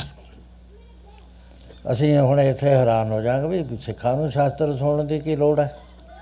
ਗੁਰੂ ਦਸਵੇਂ ਪਾਤਸ਼ਾਹ ਨੇ ਕਰੋੜਾਂ ਰੁਪਈਆ ਇਸ ਗੱਲ ਤੇ ਖਰਚ ਕਰਿਆ ਪੁਰਾਣਾ ਲਿਟਰੇਚਰ ਟਰਾਂਸਲੇਟ ਕਰਨ ਤੇ। ਇੱਕ ਵਿਦਿਆਧਾਰ ਗ੍ਰੰਥ ਬਣਾਇਆ 9 ਮਣ ਦਾ। ਆਪਣੇ ਹੱਥ ਨਾਲ ਗੁਰੂ ਮਹਾਰਾਜ ਨੇ 24 ਅਵਤਾਰਾਂ ਦਾ ਜ਼ਿਕਰ ਕੀਤਾ। ਪੁਰਾਣੀਆਂ ਗੱਲਾਂ ਸਾਰੀਆਂ ਲਿਖੀਆਂ ਨੇ। ਸੋ ਨੌਲੇਜ ਕੋਈ ਔਖ- ਬੁਰੀ ਬਾਤ ਨਹੀਂ ਹੁੰਦੀ। ਤੁਸੀਂ ਸਾਰਿਆਂ ਦੀ ਨੌਲੇਜ ਲਓ, ਈਸਾਈਆਂ ਦੀ ਲਓ, ਮੁਸਲਮਾਨਾਂ ਦੀ ਲਓ, ਵੀ ਉਹ ਕਿਵੇਂ ਨੇ, ਅਸੀਂ ਕਿਵੇਂ ਆ? ਫੇਰ ਪਤਾ ਲੱਗਦਾ ਹੁੰਦਾ ਆਪਣੀ ਗੱਲ ਦਾ। ਸੋ ਉੱਥੇ ਉਹ ਕਥਾ ਕਰਿਆ ਕਰਦਾ ਸੀ ਗਰੜ ਪ੍ਰਾਣ ਦੀ। ਇੱਕ ਦਿਨ ਕਥਾ ਚ ਆ ਗਿਆ, ਬਈ ਜਦੋਂ ਜੀਵ ਇੱਥੋਂ ਜਾਂਦਾ, ਅੱਗੇ 21 ਪੁਰੀਆਂ ਨੇ। ਉਹਦੇ ਉੱਤੇ ਐ ਦੁੱਖ ਮਿਲਦੇ ਨੇ ਇੰਨਾ ਇੰਨਾ ਟੈਕਸ ਲੈਂਦੇ ਨੇ। ਕਰਮ ਧਰਮ ਪਾਖੰਡ ਜੋ ਦੀਸੈ ਤੇ ਜਮ ਜਗਾਤੀ ਲੁੱਟੇ। ਨੇਰਾ ਆ ਗਿਆ, ਉਹ ਕਹਿੰਦਾ ਮੇਤੇ ਨਹੀਂ ਤੁਰ ਹੁੰਦਾ। ਘੜੀਸੀ ਲਈ ਜਾਂਦੇ ਨੇ, ਉਹ ਕਹਿੰਦੇ ਕੋਈ ਪੁੰਨ ਹੈਗਾ ਕਰਿਆ? ਯਾਦ ਆ ਗਿਆ ਵੀ ਮੈਂ ਐ ਕਰਿਆ ਸੀ ਆ ਪੁੰਨ ਕਹਿੰਦੇ ਦੇ ਦੇ ਜਿੰਨਾ ਉਹਦੀ ਵੈਲਿਊ ਪਾਈ ਉਹਨਾਂ ਉਹ ਸਖਾਲਾ ਜਨਗਾਨ ਦੇ ਮਹਾਰਾਜ ਕਹਿੰਦੇ ਦਰਗਾਹ ਤੇ ਜਾਂਦਾ ਜਾਂਦਾ ਨਾ, ਬਿਲਕੁਲ ਹਲਕਾ ਹੋ ਜਾਂਦਾ, ਲੁੱਟਿਆ ਜਾਂਦਾ। ਜੇ ਪੈਂਡੇ ਲੂਟੀ ਬਨਿਹਾਰੀ ਸੋ ਪੈਂਡਾ ਸੰਤਨ ਦੁਰਾਰੀ। ਸੋ ਇਸ ਤਰ੍ਹਾਂ ਦੇ ਨਾਲ ਉਹਨੇ ਜਾ ਕਥਾ ਕਰ ਹਟਿਆ 21 ਪੁਰੀਆਂ ਦਾ ਹਾਲ ਸੁਣਾ ਦਿੱਤਾ। ਤੇ ਨਾਲ ਪੀਰੀਅਡ ਵੀ ਦੱਸਦਾ ਵੀ ਇੰਨੀ ਦੇਰ ਲੱਗਦੀ ਆ ਉੱਥੇ ਜਾਂਦਿਆਂ ਨੂੰ, ਸਵਾ ਸਾਲ ਲੱਗਦਾ ਦੁਬਾਰਾ। ਪਹਿਲੀ ਵਾਰੀ ਤਾਂ ਇਮੀਡੀਏਟਲੀ ਜਾਂਦਾ, ਜਿਵੇਂ ਲਿਫਟ ਲੈ ਜਾਂਦੀ ਆ। ਦੁਬਾਰਾ ਇੱਥੇ ਲਿਆਉਂਦੇ ਨੇ ਉਹਨੂੰ। ਇੱਥੇ ਰੋਂਦੇ ਰਿਸ਼ਤੇਦਾਰ ਦਿਖਾਉਂਦੇ ਨੇ। ਬਾਕੀ ਦਿਖਾਉਂਦੇ ਨੇ ਆ ਠੇਕੇ ਤੇ ਸ਼ਰਾਬ ਪੀਂਦਾ ਸੀ, ਇਹ ਤੈਨੂੰ ਆਹ ਕਰਦਾ ਸੀ, ਇਹ ਤੇ ਆਹ ਕਰਦਾ ਸੀ। ਸਾਰੀ ਉਹਦੀ ਮੈਮਰੀ ਜਿਹੜੀ ਹੈ ਨਾ ਦੁਬਾਰਾ ਰਿਵਾਈਵ ਹੋ ਜਾਂਦੀ ਹੈ ਫਿਰ ਉਹਨੂੰ ਖਿੱਚ ਕੇ ਲੈ ਜਾਂਦੇ ਨੇ। ਉੱਥੇ ਵੱਡਾ ਹੋਇਆ ਜ਼ਮੀਂਦਾਰ ਗੱਲ ਸੰਗਲ ਕੱਤ ਚਲਾਇਆ। ਮਹਾਰਾਜ ਕਹਿੰਦੇ ਸੰਗਲ ਪਾ ਲੈਂਦੇ ਨੇ ਉਹਦੇ। ਉਹ ਜਾ ਭੋਗ ਪਾ ਲਿਆ, ਉਹਨੇ ਸੰਤੋਖ ਰਿਆ ਸੀ ਪੋਥੀ। ਤਾਂ ਉੱਥੇ ਚਾਰ ਗੁਰਸਿੱਖ ਬੈਠੇ ਸੀ। ਭਾਈ ਮਈਆ ਸੀ, ਭਾਈ ਲਾਲ ਸੀ, ਭਾਈ ਸੁੰਦਰ ਸੀ, ਇਤਾਦ। ਆਪਸ ਵਿੱਚ ਕਹਿਣ ਲੱਗੇ ਕਹਿੰਦੇ ਬੜਾ ਲੰਮਾ ਰਾਹ ਹੈ ਭਾਈ ਸੁੰਦਰ ਕਹਿੰਦਾ ਵੀ ਮੈਂ ਤਾਂ ਚਾਰ ਪਹਿਰ 'ਚ ਚਲੇ ਜਾਊਂ 12 ਘੰਟੇ 'ਚ। ਦੂਸਰੇ ਕਹਿਣ ਲੱਗੇ ਵੀ ਮੈਂ 3 ਘੰਟੇ 'ਚ ਚਲੇ ਜਾਊਂ। ਤੀਸਰੇ ਗੁਰਸਿੱਖ ਨੇ ਕਿਹਾ ਵੀ ਮੈਂ 24 ਮਿੰਟ 'ਚ ਚਲੇ ਜਾਊਂ। ਚੌਥੇ ਨੇ ਭਾਈ ਮਈਏ ਨੇ ਆ ਚੁਟਕੀ ਵਜਾਤੀ। ਕਹਿੰਦੇ ਮੈਂ ਤਾਂ ਇੰਨਾ ਚਿਰ ਜਾਊਂ। ਉਹ ਪੰਡਤ ਨਾਰਾਜ਼ ਹੋ ਗਿਆ, ਕਹਿ ਕੋ ਸਕਿਆ ਬਈ ਮੇਰਾ ਬਿਨ ਗਾਹਕ ਗੁਣ ਵੇਚੀਏ, ਤੋ ਗੁਣ ਸਹਿਗੋ ਜਾਏ। ਗੁਣ ਕਾ ਗਾਹਕ ਜੇ ਮਿਲਾ ਤੋ ਗੁਣ ਲਾਖ ਬਕਾਏ। ਮੈਂ ਤਾਂ ਇਹ ਤਾਂ ਸਾਰੇ ਹੀ ਗੁਣ ਗਾਹਕ ਨਹੀਂ ਹੈ ਕਿ ਮੈਂ ਇੱਥੇ ਆ ਕੇ ਇਕੱਲਾ ਬੋਲੀ ਜਾਣਾ ਦੂਜੇ ਦਿਨ ਕਥਾ ਕਰਨ ਆਇਆ। ਗੁਰੂ ਛੇਵੇਂ ਪਾਤਸ਼ਾਹ ਨੇ ਕਿਹਾ, ਕਹਿੰਦੇ ਅੱਜ ਪੰਡਤ ਕਥਾ ਨਹੀਂ ਕਰ ਰਹੇ। ਕਹਿੰਦੇ ਮਹਾਰਾਜ ਨਾਰਾਜ਼ ਹੋਇਆ ਬੈਠਾ, ਪਤਾ ਨਹੀਂ ਕੀ ਗੱਲ ਹੈ। ਭਾਈ ਵੀ ਦੀ ਜਾਨ ਜਾ ਲੈ ਕੇ ਆ। ਦਰਬਾਰ 'ਚ ਬੁਲਾ ਲਿਆ। ਕਹਿੰਦੇ ਪੰਡਤ ਜੀ, ਕੀ ਗੱਲ? ਨਾਰਾਜ਼ ਕਿਉਂ ਹੋ ਤੁਸੀਂ? ਕਹਿਣ ਲੱਗੇ, "ਪੰ- ਸਤਿਗੁਰੂ ਸ਼ਾਸਤਰ ਦੀ ਇਹ ਮਰਿਆਦਾ ਹੈ, ਜਿੱਥੇ ਕਦਰਦਾਨ ਬੰਦੇ ਨਾ ਹੋਣ ਉੱਥੇ ਆਪਣੀ ਗਠੜੀ ਨਹੀਂ ਖੋਲੀ ਦੀ ਹੁੰਦੀ। ਹੀਰਿਆਂ ਦਾ ਵਪਾਰੀ ਜੇ ਆ ਕੇ ਅਨਪੜ੍ਹਾਂ 'ਚ ਬਹਿ ਗਿਆ ਉਹ ਕਹਿਣਗੇ ਆ ਕੰਚ ਵਧੀਆ ਕੰਚ ਵਧੀਆ। ਉਹ ਹੀਰਿਆਂ ਨੂੰ ਨਾ ਕੰਚ ਦੇ ਟੁਕੜੇ ਦੱਸਣਗੇ। ਜੇ ਗਾਹਕ ਮਿਲ ਜਾਏ ਤਾਂ ਉਹਨੂੰ ਪਤਾ ਵੀ ਆ ਲੱਖ ਦਾ 10 ਲੱਖ ਦਾ। ਮਹਾਰਾਜ ਕਹਿੰਦੇ ਗੱਲ ਕੀ ਹੈ? ਉਹਨੇ ਸਾਰੀ ਗੱਲ ਦੱਸਤੀ। ਮਹਾਰਾਜ ਕਹਿੰਦੇ ਉਹ ਤਾਂ ਗੁਰਸਿੱਖ ਠੀਕ ਕਹਿੰਦੇ ਨੇ। ਤੁਸੀਂ ਮਹਾਰਾਜ ਉਹੀ ਗੱਲ ਕਹਿਤੀ। ਕਹਿੰਦੇ ਪੰਡਤ ਜੀ, ਤੁਹਾਨੂੰ ਅਸੀਂ ਦੱਸਦੇ ਹਾਂ ਬਈ ਗੁਰਸਿੱਖ ਜਿਹੜਾ ਹੈ ਨਾ ਜਮਦੂਤਾਂ ਵਾਲੇ ਰਾਹ ਤੇ ਨਹੀਂ ਜਾਇਆ ਕਰਦਾ। ਇਹਦਾ ਰਸਤਾ ਹੋਰ ਹੈ। ਜੇ ਪੈਂਡੇ ਲੂਟੀ ਬਨਹਾਰੀ ਸੋ ਪੈਂਡਾ ਸੰਤਨ ਦੁਰਾਰੀ ਗੁਰਸਿੱਖਾਂ ਤੇ ਉਹ ਰਸਤਾ ਦੂਰ ਰਹਿ ਜਾਂਦਾ। ਇਹਨਾਂ ਨੂੰ ਕੋਈ ਤਕਲੀਫ ਨਹੀਂ ਹੁੰਦੀ। ਫਿਰ ਮਹਾਰਾਜ ਨੇ ਡਿਟੇਲਡ ਦੱਸੀ ਉੱਥੇ ਗੱਲ ਜੋ ਉਹਨੇ ਕੁਐਸਚਨ ਕਰਿਆ ਵੀ ਮਹਾਰਾਜ ਮੇਰੇ ਸਮਝ ਨਹੀਂ ਆਈ। ਫਿਰ ਸ਼ਾਸਤਰ ਝੂਠਾ ਮਹਾਰਾਜ ਕਹਿੰਦੇ, ਨਹੀਂ ਕਹਿੰਦੇ ਤੇਰੇ ਸ਼ਾਸਤਰੀ ਦੀ ਗੱਲ ਗੁਰੂ ਮਹਾਰਾਜ ਨੇ ਵੀ ਕੀਤੀ ਆ। ਜੈ ਮਾਤ ਪਿਤਾ ਸੁਤ ਮੀਤ ਨਾ ਭਾਈ ਮਨ ਹੁਆ ਨਾਮ ਤੇਰੇ ਸੰਗ ਸਹਾਈ ਜੈ ਮਹਾ ਭਿਆਨ ਕਿਵੇਂ ਹੈ ਦੂਤ ਜਮਨ ਦਲੈ ਤੈ ਕੇਵਲ ਨਾਮ ਸੰਗ ਤੇਰੇ ਚਲੈ। ਜੈ ਮੁਸ਼ਕਲ ਹੋਵੇ ਅਤ ਭਾਰੀ ਹਰ ਕੋ ਨਾਮ ਖਿਨ ਮੈਂ ਅਵਤਾਰ ਜੈ ਮਾਰਕ ਕੇ ਗਨੇ ਜਾਏ ਨਾ ਕੋਸਾ ਹਰ ਕਾ ਨਾਮ ਹੁਆ ਸੰਗ ਤੋਸਾ। ਜੈ ਪੈਂਡੇ ਮਹਾਨ ਗਵਾਰਾ ਹਰ ਕਾ ਨਾਮ ਤੈ ਸੰਗ ਜਿਆਰਾ ਜੈ ਪੰਥ ਤੇਰਾ ਕੋ ਨ ਸਜਾਨੂ ਹਰ ਕਾ ਨਾਮ ਤੈ ਨਾਲ ਪਛਾਨੂ ਜੈ ਤਿਰਖਾ ਮਨ ਤੁਝੇ ਕਰਖੇ ਤੈ ਨਾਨਕ ਹਰ ਜੈ ਤਪਤ ਕਾਮ ਕਿਵੇਂ ਮੇਰੇ ਭੁੱਲ ਜਾਣਾ ਮੈਂ। ਮਤੋ ਜਾ ਕਰਖੈ ਤੇ ਸੋ ਮਹਾਰਾਜ ਨੇ ਸਾਰਾ ਦੱਸਤਾ। ਕਹਿੰਦੇ ਪੰਡਤ ਜੀ 6 ਕਿਸਮ ਦੇ ਬੰਦੇ ਨੇ ਸੰਸਾਰ 'ਚ। ਜਿਹੜਾ ਤੁਹਾਡਾ ਗਰੜ ਪ੍ਰਾਣ ਹੈ ਉਹ ਪਾਪੀਆਂ ਤੇ ਪੁੰਨੀਆਂ ਨੂੰ ਡੀਲ ਕਰਦਾ। ਗੁਰਸਿੱਖਾਂ ਵਿੱਚ ਪਾਪੀ ਹੈ ਨਹੀਂ, ਕਿਉਂਕਿ ਗੁਰੂ ਗ੍ਰੰਥ ਸਾਹਿਬ ਨੇ ਮਨਾ ਕਰਤੇ, ਸਾਰੀ ਚੀਜ਼ਾਂ ਮਨਾ ਕਰਤੀਆਂ। ਗੁਰਸਿੱਖ ਜਿਹੜਾ ਹੈ, ਜਿਹਨੇ ਗੁਰੂ ਸਾਹਿਬ ਨੂੰ ਗੁਰੂ ਧਾਰ ਲਿਆ, ਆਪਣੇ ਗੁਰੂ ਦੇ ਹੁਕਮ ਦੇ ਵਿਰੁੱਧ ਨਹੀਂ ਗੱਲ ਕਰਦਾ। ਕਹਿੰਦੇ ਇਹਨਾਂ ਦਾ ਰਸਤਾ ਹੋਰ ਹੈ। ਜਿਹੜੇ ਬੰਦੇ ਇੱਥੇ eat drink and be merry for we have to die ਉਹ ਬੰਦੇ ਜਿਹੜੇ ਨੇ, ਉਹ ਧਰਮ ਰਾ, ਜਾਂਦੇ ਨੇ, ਉਹਨਾਂ ਨੂੰ ਪਾਪੀਆਂ ਦੀ ਕੈਟਾਗਰੀ ਚ ਆਉਂਦਾ, ਜਿਨ੍ਹਾਂ ਨੇ ਇੱਥੇ ਲੋਕਾਂ ਨੂੰ ਸਤਾਇਆ, ਦੁੱਖ ਦਿੱਤੇ ਨੇ, ਠੱਗੀਆਂ ਮਾਰੀਆਂ, ਜ਼ਮੀਨਾਂ ਦੱਬੀਆਂ, ਪੈਸਾ ਲੈ ਕੇ ਮੁਕਰੇ ਨੇ, ਹੋਰ ਘਾਤ ਕੀਤੇ ਨੇ ਬਹੁਤ ਸਾਰੇ, ਇੱਕ ਪਾਪੀ ਹੁੰਦੇ ਨੇ, ਇੱਕ ਮਹਾ ਪਾਪੀ ਹੁੰਦੇ ਨੇ, ਇੱਕ ਹਥਿਆਰੇ ਹੁੰਦੇ ਨੇ, ਇੱਕ ਮਹਾ ਹਥਿਆਰੇ ਹੁੰਦੇ ਨੇ, ਇੱਕ ਮਹਾ ਮਹਾ ਹਥਿਆਰੇ ਹੁੰਦੇ ਨੇ। ਇਹ ਸਾਰੇ ਧਰਮ ਰਾਜ ਦੇ ਜਾਂਦੇ ਨੇ, ਜੋ ਤੁਹਾਡੇ ਲਿਖਿਆ ਹੋਇਆ ਬਿਲਕੁਲ ਠੀਕ ਹੈ। ਦੂਸਰੇ ਹੁੰਦੇ ਨੇ ਪੁੰਨੀ। ਪੁੰਨ ਕਰਨ ਵਾਲਿਆਂ ਨੂੰ ਬਹੁਤਾ ਪਤਾ ਨਹੀਂ ਹੁੰਦਾ, ਬਹੁਤਿਆਂ ਨੂੰ ਵੀ ਇਹ ਪੁੰਨ ਦਾ ਮੈਂ ਕੀ ਕਰਾਂ? ਉਹ ਇਹ ਕਰਦੇ ਨੇ ਪੁੰਨ ਕਰਕੇ ਉਹਦਾ ਬਦਲਾ ਚਾਹੁੰਦੇ ਨੇ। ਇੱਥੇ ਮਿਲ ਜੇ, ਦਰਗਾਹ 'ਚ ਮਿਲੇ। ਇੱਥੇ ਤੁਸੀਂ ਕਰੋਗੇ, ਤੁਹਾਨੂੰ 10 ਗੁਣਾ ਮਿਲ ਜਾਏਗਾ, ਦਾਨ ਕਰਕੇ ਦੇਖ ਲਓ, ਕੋਈ ਬੰਦਾ। ਮੇਰੇ ਕੋਲ ਆਉਂਦੇ ਨੇ ਜੀ, ਗਰੀਬੀ ਹੈ ਜੀ, ਸਾਡੇ ਮੈਂ ਕਿਹਾ ਤੁਸੀਂ ਗੁਰੂ ਦਾ ਤਾਂ ਹਿੱਸਾ ਰੱਖਿਆ ਹੀ ਨਹੀਂ ਆ। ਤੁਸੀਂ ਗੁਰੂ ਦਾ ਹਿੱਸਾ ਰੱਖ ਲਓ, ਮੈਂ ਬਹੁਤਾ ਤਾਂ ਕਹਿੰਦਾ ਨਹੀਂ। ਹੁਕਮ ਦਾ ਦਸਵੰਧ ਦਾ ਹੈ। ਪਰ ਦਸਵੰਧ ਤਾਂ ਮੈਂ ਤੁਹਾਨੂੰ ਦੱਸਦਾ, ਇਹ ਨਹੀਂ ਹੈ। ਜ਼ਿਮੀਂਦਾਰ ਖੇਤੀ ਕਰਦਾ। ਉਹਨੂੰ 10% ਬਚਦਾ ਹੈ ਸਾਰਾ ਹੀ। ਬਾਕੀ ਤਾਂ ਟਰੈਕਟਰਾਂ ਦੇ ਤੇਲ, ਨੌਕਰਾਂ ਦੀ ਤਨਖਾਹ, ਕਟਾਈਆਂ ਲੇਬਰਾਂ ਖਾਦ ਸਭ ਨਿਕਲ ਗਿਆ। 90% ਤਾਂ ਖਰਚ ਹੋ ਗਿਆ 10% ਬਚਿਆ। ਹੁਣ ਇਹਦੇ 'ਚ ਕੀ ਕਰਨਾ ਹੈ? ਇੱਕ ਬੋਰੀ ਦੇ ਦਿਓ 100 ਪਿੱਛੇ। ਕਾਰੋਬਾਰ ਕਰਦੇ ਹੋ। ਤੁਸੀਂ ਦੇਖ ਲਓ ਵੀ ਪਰਸੈਂਟੇਜ ਕਿੰਨੀ ਹੈ ਨੌਕਰਾਂ ਦੀ ਕਿੰਨੀ ਹੈ ਟੈਕਸ ਮੈਂ ਕਿੰਨਾ ਦੇਣਾ ਸਾਰਾ ਕਰਕੇ ਜਿਹੜਾ ਕੁਝ ਬਚਦਾ ਹੈ ਉਹਦਾ ਵਨ ਟਾਈਮ ਤੇ ਤੁਸੀਂ ਗੁਰੂ ਦੇ ਨਿਮਿਤ ਕੱਢੋ ਹਰ ਹਾਲਤ 'ਚ। ਜ- ਉਹ ਫੇਰ ਹੈਗਾ ਖੇਤ ਪਛਾਣ ਬੀਜਦੇ ਜਾਣ ਜੇ ਤਾਂ ਖੇਤ ਮਾੜਾ ਹੈ ਖਾਦੇ ਨਹੀਂ ਉਹਦੇ ਵਿੱਚ ਤਾਕਤੇ ਨਹੀਂ ਹੈ ਥੋੜੀ ਮਾੜੀ ਫਸਲ ਹੋਏਗੀ ਜੇ ਖੇਤ ਤਕੜਾ ਹੈ, ਭਰਪੂਰ ਫਸਲ ਹੋਏਗੀ। ਲੰਗਰ ਦੇ ਵਿੱਚ ਦਾਨ ਕਰ ਦੇਣਾ ਪ੍ਰਸ਼ਾਦਾ ਵਸਤਰ ਦੇ ਦੇਣਾ ਹੋਰ ਕਰ ਦੇਣੇ। ਬੜੇ ਅੰਤ ਦਾਨ ਨੇ, ਇੱਕ ਤਾਂ ਨਹੀਂ ਹੈ। ਸਾਰਾ ਸੰਸਾਰ ਦੇ ਜਿੰਨੇ ਕੰਮ ਚੱਲਦੇ ਆ ਹਸਪੀਟਲ ਨੇ, ਸਕੂਲ ਨੇ, ਪਿੰਡਾਂ ਦੇ ਵਿੱਚ ਲੋੜ ਹੈ, ਗਲੀਆਂ ਪੱਕੀਆਂ ਕਰਨੀਆਂ, ਨਹੀਂ ਕੋਈ ਕਰਾਉਂਦਾ, ਆਪ ਕਰਾ ਦਿਓ ਦਾਨ ਹੈ ਇਹ ਸਾਰਾ। ਸੋ ਇਹਦੇ ਵਿੱਚ ਕਹਿੰਦੇ ਇਹ ਜਿਹੜੇ ਰਿਵਾਰਡ ਮੰਗਦੇ ਨੇ ਦਾਨ ਦਾ ਪੁੰਨ ਦਾਨ ਜੋ ਬੀਜਦੇ, ਸਭ ਧਰਮ ਰਾਏ ਕੇ ਜਾਈ, ਜਿਹੜੇ ਇਸ ਤਰ੍ਹਾਂ ਕਰਦੇ ਆ ਵੀ ਇਹਦਾ ਸਾਨੂੰ ਫਲ ਮਿਲੇ। ਉਹ ਧਰਮਰਾਜ ਕੋਲ ਜਾਂਦੇ ਨੇ, ਦੋ ਤਾਂ ਜਾਂਦੇ ਆ, ਧਰਮਰਾਜ ਕੋਲ। ਪਹਿਲੇ ਜਾਂਦੇ ਨੇ ਦੁਖੀ ਹੋ ਕੇ ਦੂਜਿਆਂ ਨੂੰ ਸਿਖਾਲਾ ਲੈ ਜਾਂਦੇ। ਤੀਸਰੇ ਉਹ ਨੇ ਜਿਨ੍ਹਾਂ ਨੇ ਗੁਰੂ ਤੋਂ ਮੰਤਰ ਲੈ ਲਿਆ। ਮੰਤਰ ਤਾਂ ਲੈ ਲਿਆ, ਰਹਿਤਾਂ ਦੇ ਉੱਤੇ ਪੂਰੇ ਰਹੇ। ਪਰ ਮੰਤਰ ਦੀ ਕਮਾਈ ਨਹੀਂ ਕਰੀ, ਜਪਿਆ ਨਹੀਂ ਹੈ, ਅੰਦਰ ਦੀ ਭੇਤ ਨਹੀਂ ਖੁੱਲੇ ਵੀ ਅੰਦਰ ਕੀ ਹੈ ਬਹੁਤਾਂ ਨੂੰ ਤਾਂ ਪਤਾ ਹੀ ਨਹੀਂ ਲੱਗਦਾ, ਕਹਿੰਦੇ ਜੀ ਰਾਧਾ ਸੁਆਮੀ ਵਾਲੀਆਂ ਗੱਲਾਂ ਕਰਦੇ ਹੋ। ਉਹ ਦੇਖੋ ਰਾਧਾ ਸੁਆਮੀ ਉਹ ਜੇ ਸਾਡੇ ਵਾਲੀਆਂ ਗੱਲਾਂ ਕਰਦੇ ਨੇ, ਉਹ ਬਹੁਤ ਚੰਗੇ ਨੇ। ਤੁਸੀਂ ਕਿਉਂ ਨਹੀਂ ਆਪਣਾ ਵਿਰਸਾ ਪਛਾਣਦੇ? ਮਹਾਰਾਜ ਕਹਿੰਦੇ, ਨੌ ਦਰਵਾਜੇ ਕਾਇਆ, ਕੋਟ ਹੈ, ਦਸਵਾਂ ਗੁਪਤਰ ਖੀਜੈ ਬੱਜਰ ਕਪਾਟ ਨਾ ਖੁੱਲਣੀ ਗੁਰ ਸ਼ਬਦ ਕਲੀਜੈ ਅਨਹਦ ਬਾਜੇ ਧੁਨ ਵੱਜਦੇ ਗੁਰ ਸ਼ਬਦ ਸੁਣੀਜੈ ਤਿਤ ਘਟ ਅੰਤਰ ਚਾਨਣਾ ਕਰ ਭਗਤ ਮਿਲੀਜੈ ਸਮੇ ਏਕੋ ਵਰਤਦਾ, ਜਿਨ ਆਪੇ ਰਚਨ ਰਚਾਈ ਵਾਹ ਵਾਹ ਸੱਚੇ ਪਾਤਸ਼ਾਹ, ਤੂੰ ਸੱਚੀ ਨਾਈ। ਉਹ ਮਹਾਰਾਜ ਨੇ ਅੰਦਰਲੀ ਖੇਲਾਂ ਦਸੀਆਂ ਸਾਰੀਆਂ ਹੀ। ਸਾਰੀਆਂ ਚੀਜ਼ਾਂ ਮਹਾਰਾਜ ਦੱਸਦੇ ਨੇ, ਅਸੀਂ ਤਾਂ ਇਗਨੋਰ ਕਰ ਦਿੱਤਾ ਸਾਰਾ ਕੰਮ। ਕੋ ਸਾਨੂੰ ਦੱਸਿਆ ਨਹੀਂ ਜਾਂਦਾ, ਸਾਨੂੰ ਪਤਾ ਨਹੀਂ ਲੱਗਦਾ। ਲਿਟਰੇਚਰ ਆ ਗਿਆ ਸਾਡਾ ਨਾਸਤਕਾਂ ਦੇ ਹੱਥ ਵਿੱਚ।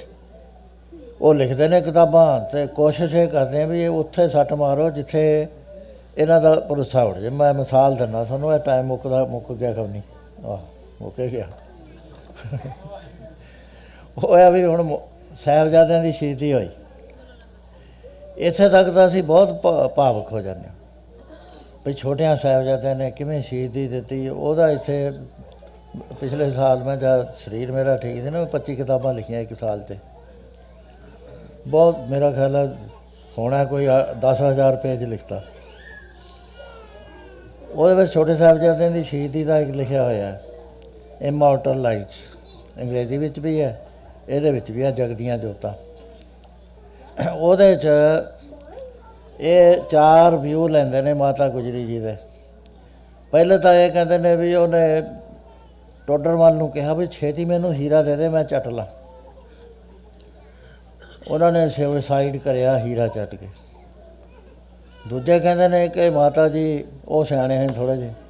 ਕਹਿੰਦੇ ਮਾਤਾ ਜੀ ਨੇ ਜਦ ਸੁਣਿਆ, ਉਹ ਇੰਨੇ ਭਾਵ ਚ ਆਏ, ਉਹਨਾਂ ਨੇ ਕੰਧ ਦੇ ਨਾਲ ਸਿਰ ਮਾਰ ਕੇ ਸਿਰ ਪਾੜ ਲਿਆ, ਉਹ ਬਲੱਡ ਨਿਕਲ ਗਿਆ, ਉਹ ਚੜਾਈ ਕਰ ਗਈ ਤੀਸਰੇ ਮੂਰਖ ਕਿਸਮ ਦੇ ਹੋਰ ਲਖਾਰੀ ਨੇ, ਉਹ ਕਹਿੰਦੇ ਨੇ, ਮਾਤਾ ਜੀ ਨੇ ਬੁਰਜ ਤੋਂ ਛਾਲ ਮਾਰੀ, ਉਹਨਾਂ ਨੇ ਆਪੇ ਹੀ ਕਰ ਲਿਆ ਵੀ ਐਡੇ ਬੁਰਜ ਤੋਂ ਤਾਂ ਬਚਣਾ ਹੀ ਨਹੀਂ, ਛਾਲ ਮਰਾ ਦੋ। ਬਈ ਉਹ ਤਾਂ ਚੜਾਈ ਕਰੀ। ਜਿਹੜੇ ਮਾਡਰਨ ਲਖਾਰੀ ਨੇ, ਚੰਗੇ ਸੋਝੀ ਵਾਲੇ, ਮੈਂ ਨਾਂ ਨਹੀਂ ਲੈਣਾ, ਕਿਉਂਕਿ ਮੇਰੇ ਮਿਲਣ ਵਾਲੇ ਵੀ ਨੇ। ਉਹ ਲਿਖਦੇ ਆ ਕਿ ਮਾਤਾ ਜੀ ਦਾ ਹਾਰਟ ਫੇਲ ਹੋ ਗਿਆ। ਇਹ ਸਾ, ਬੜਾ ਸੇਫ ਤਰੀਕਾ ਹੈ। ਕ੍ਰਿਟਿਸਾਈਜ਼ ਨਾ ਕੋਈ ਕਰੇ, ਪਹਿਲਾਂ ਤਾਂ ਖੁਦਕੁਸ਼ੀ ਚਾਹੁੰਦਾ, ਤਿੰਨ ਗੱਲਾਂ, ਚੌਥੀ ਆਉਂਦੀ ਹੈ ਵੀ ਹਾਰਟ ਫੇਲ ਹੋ ਗਿਆ।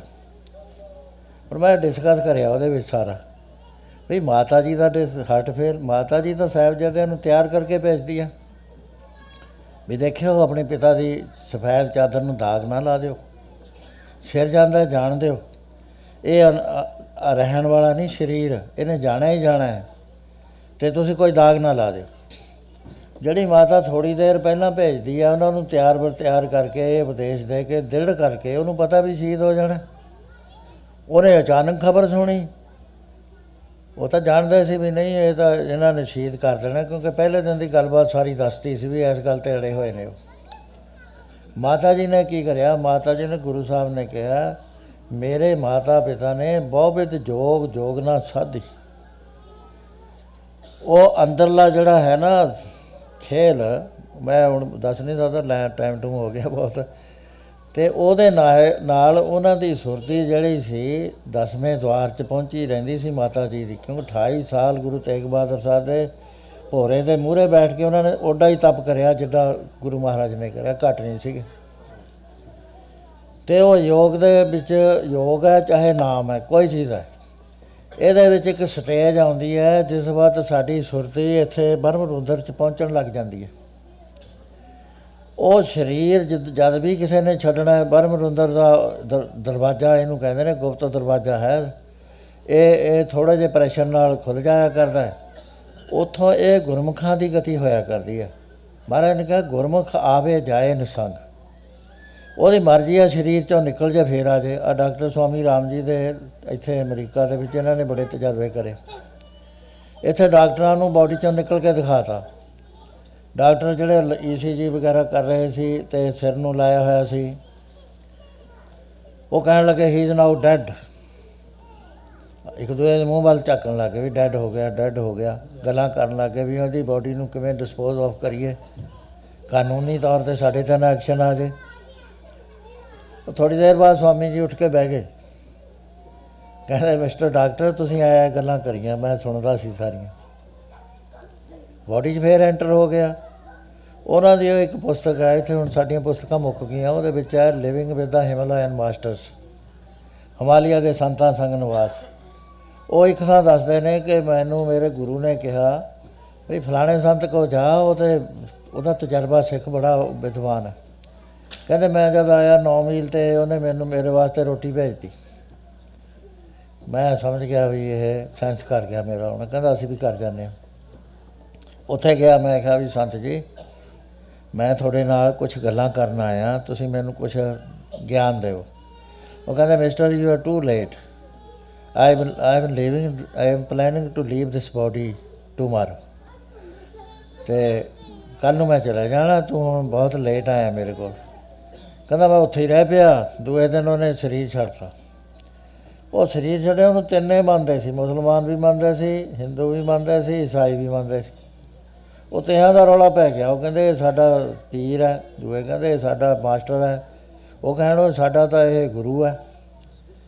ਰੌਲਾ ਪੈ ਗਿਆ ਵੀ ਅਸੀਂ ਸੰਸਕਾਰ ਕਰਨਾ ਉਹ ਕਹਿੰਦੇ ਸਿਮੈਂਟਰੀ ਚ ਲੈ ਜਾਣਾ, ਉਹ ਕਹਿੰਦੇ ਕਬਰ ਦੇ ਵਿੱਚ ਲੈ ਕੇ ਜਾਣਾ ਡੀਸੀ ਆ ਗਿਆ ਐਸਪੀ ਆ ਗਿਆ, ਪੁਲਿਸ ਆ ਗਈ, ਬੇਅੰਤ ਝਗੜਿਆ ਹੋਣ ਲੱਗਿਆ।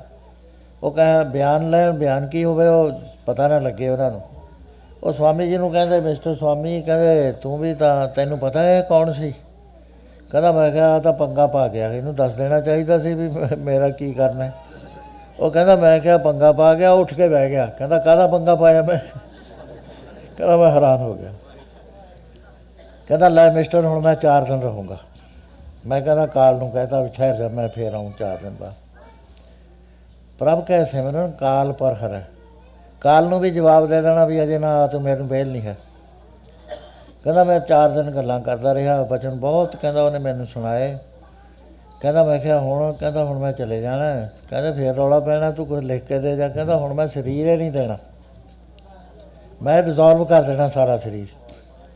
ਕਹਿੰਦਾ ਅਸੀਂ ਇਸ਼ਨਾਨ ਕਰਦੇ ਹਾਂ, ਕਹਿੰਦਾ mister Swami I am going leaving ਕਹਿੰਦਾ ਮੈਂ ਹੈਰਾਨ ਰਹਿ ਗਿਆ ਵੀ ਉੱਥੇ ਖੜਾ ਹੈ ਕੁਝ ਬਣਾ ਰਿਹਾ। ਉਹਦੇ ਚੇਲਿਆਂ ਨੂੰ ਦੱਸਿਆ ਵੀ ਤੁਹਾਡਾ ਗੁਰੂ ਚਲਿਆ ਗਿਆ, ਉਹ ਨੱਠ ਕੇ ਜਾ ਪਾਣੀ ਵੱਲ ਨੂੰ ਜਾਂਦੇ ਨੇ, ਵਿੱਚ ਨਾ ਡੁੱਬ ਗਿਆ ਹੋਵੇ। ਇਹ ਮੈਂ ਤਾਂ ਗੱਲ ਸੁਣਾਈ ਹੈ ਵੀ ਮਾਤਾ ਜੀ ਤਾਂ ਕਿਤੇ ਹਾਇਰ ਹਾਇਰ ਸਟੇਜ ਦੇ ਸੀਗੇ। ਤੇ ਆਪਣੇ ਮਹਾਪੁਰਸ਼ ਵੀ ਜਿਹੜੇ ਹੋਏ ਨੇ ਬਾਬਾ ਕਰਮ ਸਿੰਘ ਜੀ, ਉਹਨਾਂ ਨੂੰ ਸੰਗਤ ਬੁਲਾ ਲਈ, ਵੀ ਅਸੀਂ ਜਾ ਰਹੇ ਹਾਂ। ਸੰਗਤ ਨੇ ਕਿਹਾ ਵੀ ਬਾਬਾ ਜੀ, ਅਸੀਂ ਤਾਂ ਜਾਣ ਨਹੀਂ ਦੇਣਾ, ਰੋਣ ਲੱਗ ਗਏ, ਬਹੁਤ ਬਰਾਗ ਹੁੰਦਾ, ਹੁਣ ਮੈਂ ਤੁਹਾਨੂੰ ਕਹਿੰਦਾ ਮੈਂ ਜਾ ਰਿਹਾ, ਜਿਹੜੇ ਮੇਰੇ ਪਿਆਰ ਕਰਨ ਵਾਲੇ ਨੇ, ਉਹ ਤਾਂ ਬਹੁਤ ਛੱਟ ਛੱਟ ਪਟਾਉਣਗੇ। ਅਖੀਰ ਉਹ ਛੋਟੇ ਸੰਤਾਂ ਨੂੰ ਲੈ ਆਏ ਲੰਗਰ 'ਚ ਸੀਗੇ ਬਾਬਾ ਲਾਲ ਸਿੰਘ। ਕਹਿੰਦੇ ਤੁਸੀਂ ਉਹ ਬੇਨਤੀ ਕਰੋ, ਸੰਗਤ ਨੂੰ ਮੂਹਰੇ ਲਾ ਕੇ ਆ ਗਏ। ਜਦ ਬਾਬਾ ਜੀ ਦੇ ਸਾਹਮਣੇ ਆਇਆ। ਬਾਬਾ ਜੀ ਕਹਿੰਦੇ, ਅੱਜ ਮੈਂ 4:30 ਵਜੇ ਜਾਣਾ ਹੈ। ਬਕਸਾ ਤਿਆਰ ਪਿਆ ਸਾਡਾ ਸਰੀਰ ਜਲ ਪ੍ਰਵਾਹ ਕਰਨਾ ਹੈ। ਅਸੀਂ ਕੋਈ ਯਾਦਗਾਰ ਨਹੀਂ ਬਣ ਦੇਣੀ, ਪਿੱਛੋਂ ਮੱਥੇ ਟੇਕਣਗੇ। ਕਹਿੰਦੇ, ਬਾਬਾ ਜੀ, ਸਾਰੀ ਸੰਗਤ ਕਹਿੰਦੀ ਆ ਵੀ ਤੁਸੀਂ ਰਹੋ, ਸਮਰੱਥ ਪੁਰਸ਼ ਹੋ। ਕਹਿੰਦੇ, ਲਾਲ ਸਿੰਘ, ਤੈਨੂੰ ਪਤਾ ਹੈ, ਗੁਰੂਆਂ ਵੇਲੇ ਮੁਰਦੇ ਜਿਉਂਦੇ ਕਰਤੇ ਸੀਗੇ। ਬਾਬਾ ਗੁਰਦਿੱਤਾ ਜੀ ਨੇ ਗਊ ਜਿਉਂਦੀ ਕਰਤੀ, ਬਾਬਾ ਅਟਲ ਨੇ ਮੋਹਨ ਨੂੰ ਜਿਉਂਦਾ ਕਰਤਾ। ਨਤੀਜਾ ਕੀ ਹੋਇਆ? ਉਹਨੂੰ ਸਰੀਰ ਦੇਣਾ ਪਿਆ ਆਪਣਾ। ਕਹਿਣ ਲੱਗੇ, ਮਰਿਆਦਾ ਨਹੀਂ ਮੈਂ ਭੰਗ ਕਰ ਸਕਦਾ, ਪਰ ਇੱਕ ਇੰਤਜ਼ਾਮ ਕਰ ਲੈ। ਕਹਿੰਦੇ, ਉਹ ਕਹਿੰਦੇ, ਤੇਰੀ 2 ਸਾਲ 2 ਮਹੀਨੇ 2 ਦਿਨ ਦੀ ਆਯੂ ਬਾਕੀ ਹੈ ਤੂੰ ਮੇਰੇ ਥਾਂ ਚਲਾ ਜਾ, ਮੈਂ ਤੇਰੇ ਵਾਲੇ ਥਾਂ ਆ ਜਾਊਂਗਾ, ਤਾਂ ਆਪਾਂ ਕਰ ਲੈਂਦੇ ਹਾਂ। ਉਹ ਕਹਿੰਦਾ, ਠੀਕ ਹੈ ਮਹਾਰਾਜ। ਉਹ ਇਸ਼ਨਾਨ ਕਰਕੇ ਆ ਗਿਆ। ਉਹ ਅੰਗਰੇਜ਼ਾਂ ਨੂੰ ਪਤਾ ਲੱਗਿਆ, ਉਹ ਵੀ ਆ ਕੇ ਬਹਿ ਗਏ ਵੀ ਇਹ ਕਿਵੇਂ ਨਿਕਲ ਜਾਂਦੇ ਨੇ ਬੋਡੀ 'ਚੋਂ। ਉਹ ਜਿਸ ਵਾਰ 4:25 ਮਿੰਟ ਹੋਏ, ਉਹਨੇ ਫਤਿਹ ਬੁਲਾਈ, ਸਾਰਿਆਂ ਨੂੰ ਕਹਿਣ ਲੱਗਾ ਵੀ ਮੇਰੀਆਂ ਭੁੱਲਾਂ ਚੁੱਕਾਂ, ਮਾਫ ਕਰਨੀਆਂ। ਬਕਸੇ 'ਚ ਪੈ ਗਿਆ ਲੰਮਾ। 4:30 ਵਜੇ ਬਾਬਾ ਜੀ ਨੇ ਕਿਹਾ, ਦੇਖੋ ਭਾਈ ਲਾਲ ਸਿੰਘ ਚਲੇ ਗਏ? ਜਦ ਦੇਖਿਆ ਤਾਂ ਉਹ ਚਲੇ ਗਏ। ਤੇ ਬਾਬਾ ਜੀ ਫਿਰ 2 ਸਾਲ 2 ਮਹੀਨੇ 2 ਦਿਨ ਤੇ ਬਾਅਦ ਸੈਦੋ ਗਏ। ਉੱਥੇ ਇੱਕ ਮਾਤਾ ਨੇ ਚੋਲਾ ਤਿਆਰ ਕਰਿਆ ਹੋਇਆ ਸੀ, ਉਹ ਕਹੀ ਜਾਂਦੀ ਸੀ, ਮੇਰਾ ਚੋਲਾ ਪਾਉਣ 90 ਸਾਲ ਦੀ ਮਾਤਾ ਸੀ। ਬਾਬਾ ਜੀ ਗਏ, ਕਹਿਣ ਲੱਗੇ, ਮਾਤਾ, ਲਿਆ ਤੇਰਾ ਚੋਲਾ, ਹੁਣ ਪਹਿਨੀ ਹੈ ਬੇਅੰਤ ਸੰਗਤ ਬਾਹਰ ਬਿਠਾਤੀ। ਕਹਿੰਦੇ, ਮਾਤਾ, ਤੈਂ ਵੀ ਹੁਣ ਜਾਣਾ ਹੈ, ਹਨੇਰੇ 'ਚ ਜਾਏਂਗੀ, ਚੱਲ ਮੇਰੇ ਨਾਲੇ ਚਲੀ ਚੱਲ। ਉਹ ਬਾਬਾ ਜੀ ਨੇ ਸਰੀਰ ਆਪਣੀ ਮਰਜ਼ੀ ਨਾਲ ਛੱਡ ਦਿੱਤਾ। ਭਾਈ ਜੀਵਨ, ਭਾਈ ਇਹਦਾ ਲੜਕਾ ਸੀਗਾ, ਭਾਈ ਗੌਰੇ ਦਾ ਭਰਾ ਸੀਗਾ। ਤੇ ਗੁਰੂ ਸਤਵੇਂ ਪਾਤਸ਼ਾਹ ਵੇਲੇ ਇੱਕ ਕੁਐਸਚਨ ਆ ਗਿਆ ਵੀ ਇੱਕ ਬ੍ਰਾਹਮ- ਬ੍ਰਾਹਮਣ ਦਾ ਲੜਕਾ ਵੀ ਇਹਨੂੰ ਜਿਉਂਦਾ ਕਰੋ ਮਹਾਰਾਜ ਨੇ ਜਵਾਬ ਦੇਤਾ, ਮਸੰਦ ਮਗਰ ਪੈ ਗਏ, ਵੀ ਮਹਾਰਾਜ ਬਦਨਾਮੀ ਹੋਊਗੀ ਧੀਰਮਲ ਪਹਿਲਾਂ ਹੀ ਗੱਲਾਂ ਕਰਦਾ ਹੈ ਵੀ ਗੁਰੂ ਜੀ ਸੱਤਿਆ ਨਹੀਂ ਹੈ। ਕਹਿੰਦੇ ਇੰਨਾ ਮੈਨੂੰ ਤੰਗ ਨਾ ਕਰੋ, ਇਹਦੀ ਥਾਂ ਤੇ ਕੁ- ਤੁਸੀਂ ਚਲੇ ਜਾਓ। ਉਹ ਭਾਈ ਜੀਵਨ ਨੇ ਸੁਣ ਲਿਆ। ਭਾਈ ਭਗਤੂ ਦਾ ਪੁੱਤਰ ਸੀਗਾ ਉਹ। ਆਦਮ ਬਰਾੜ ਦਾ, ਪੋਤਾ ਸੀ।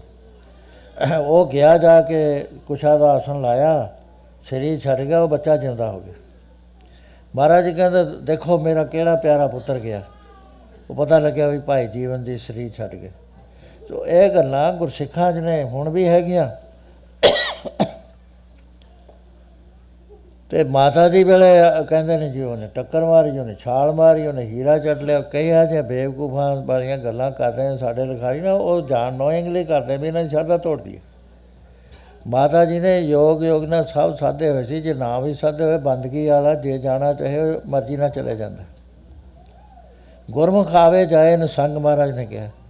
ਸਰੀਰ ਛੱਡਣ ਤੋਂ ਬਾਅਦ ਫੇਰ ਸਰੀਰ ਚ ਐਂਟਰ ਹੋ ਜਾਂਦਾ। ਭਾਈ ਦੇ ਆਸਣ ਜਦ ਚੜ੍ਹਾਈ ਕੀਤੀ, ਗੁਰੂ ਦਸਵੇਂ ਪਾਤਸ਼ਾਹ ਨੇ ਕਿਹਾ ਵੀ ਕੀ ਗੱਲ ਹੈ ਮਾਰੂ ਦੇ ਸ਼ਬਦ ਪੜ੍ਹਨੇ ਸ਼ੁਰੂ ਕਰੇ।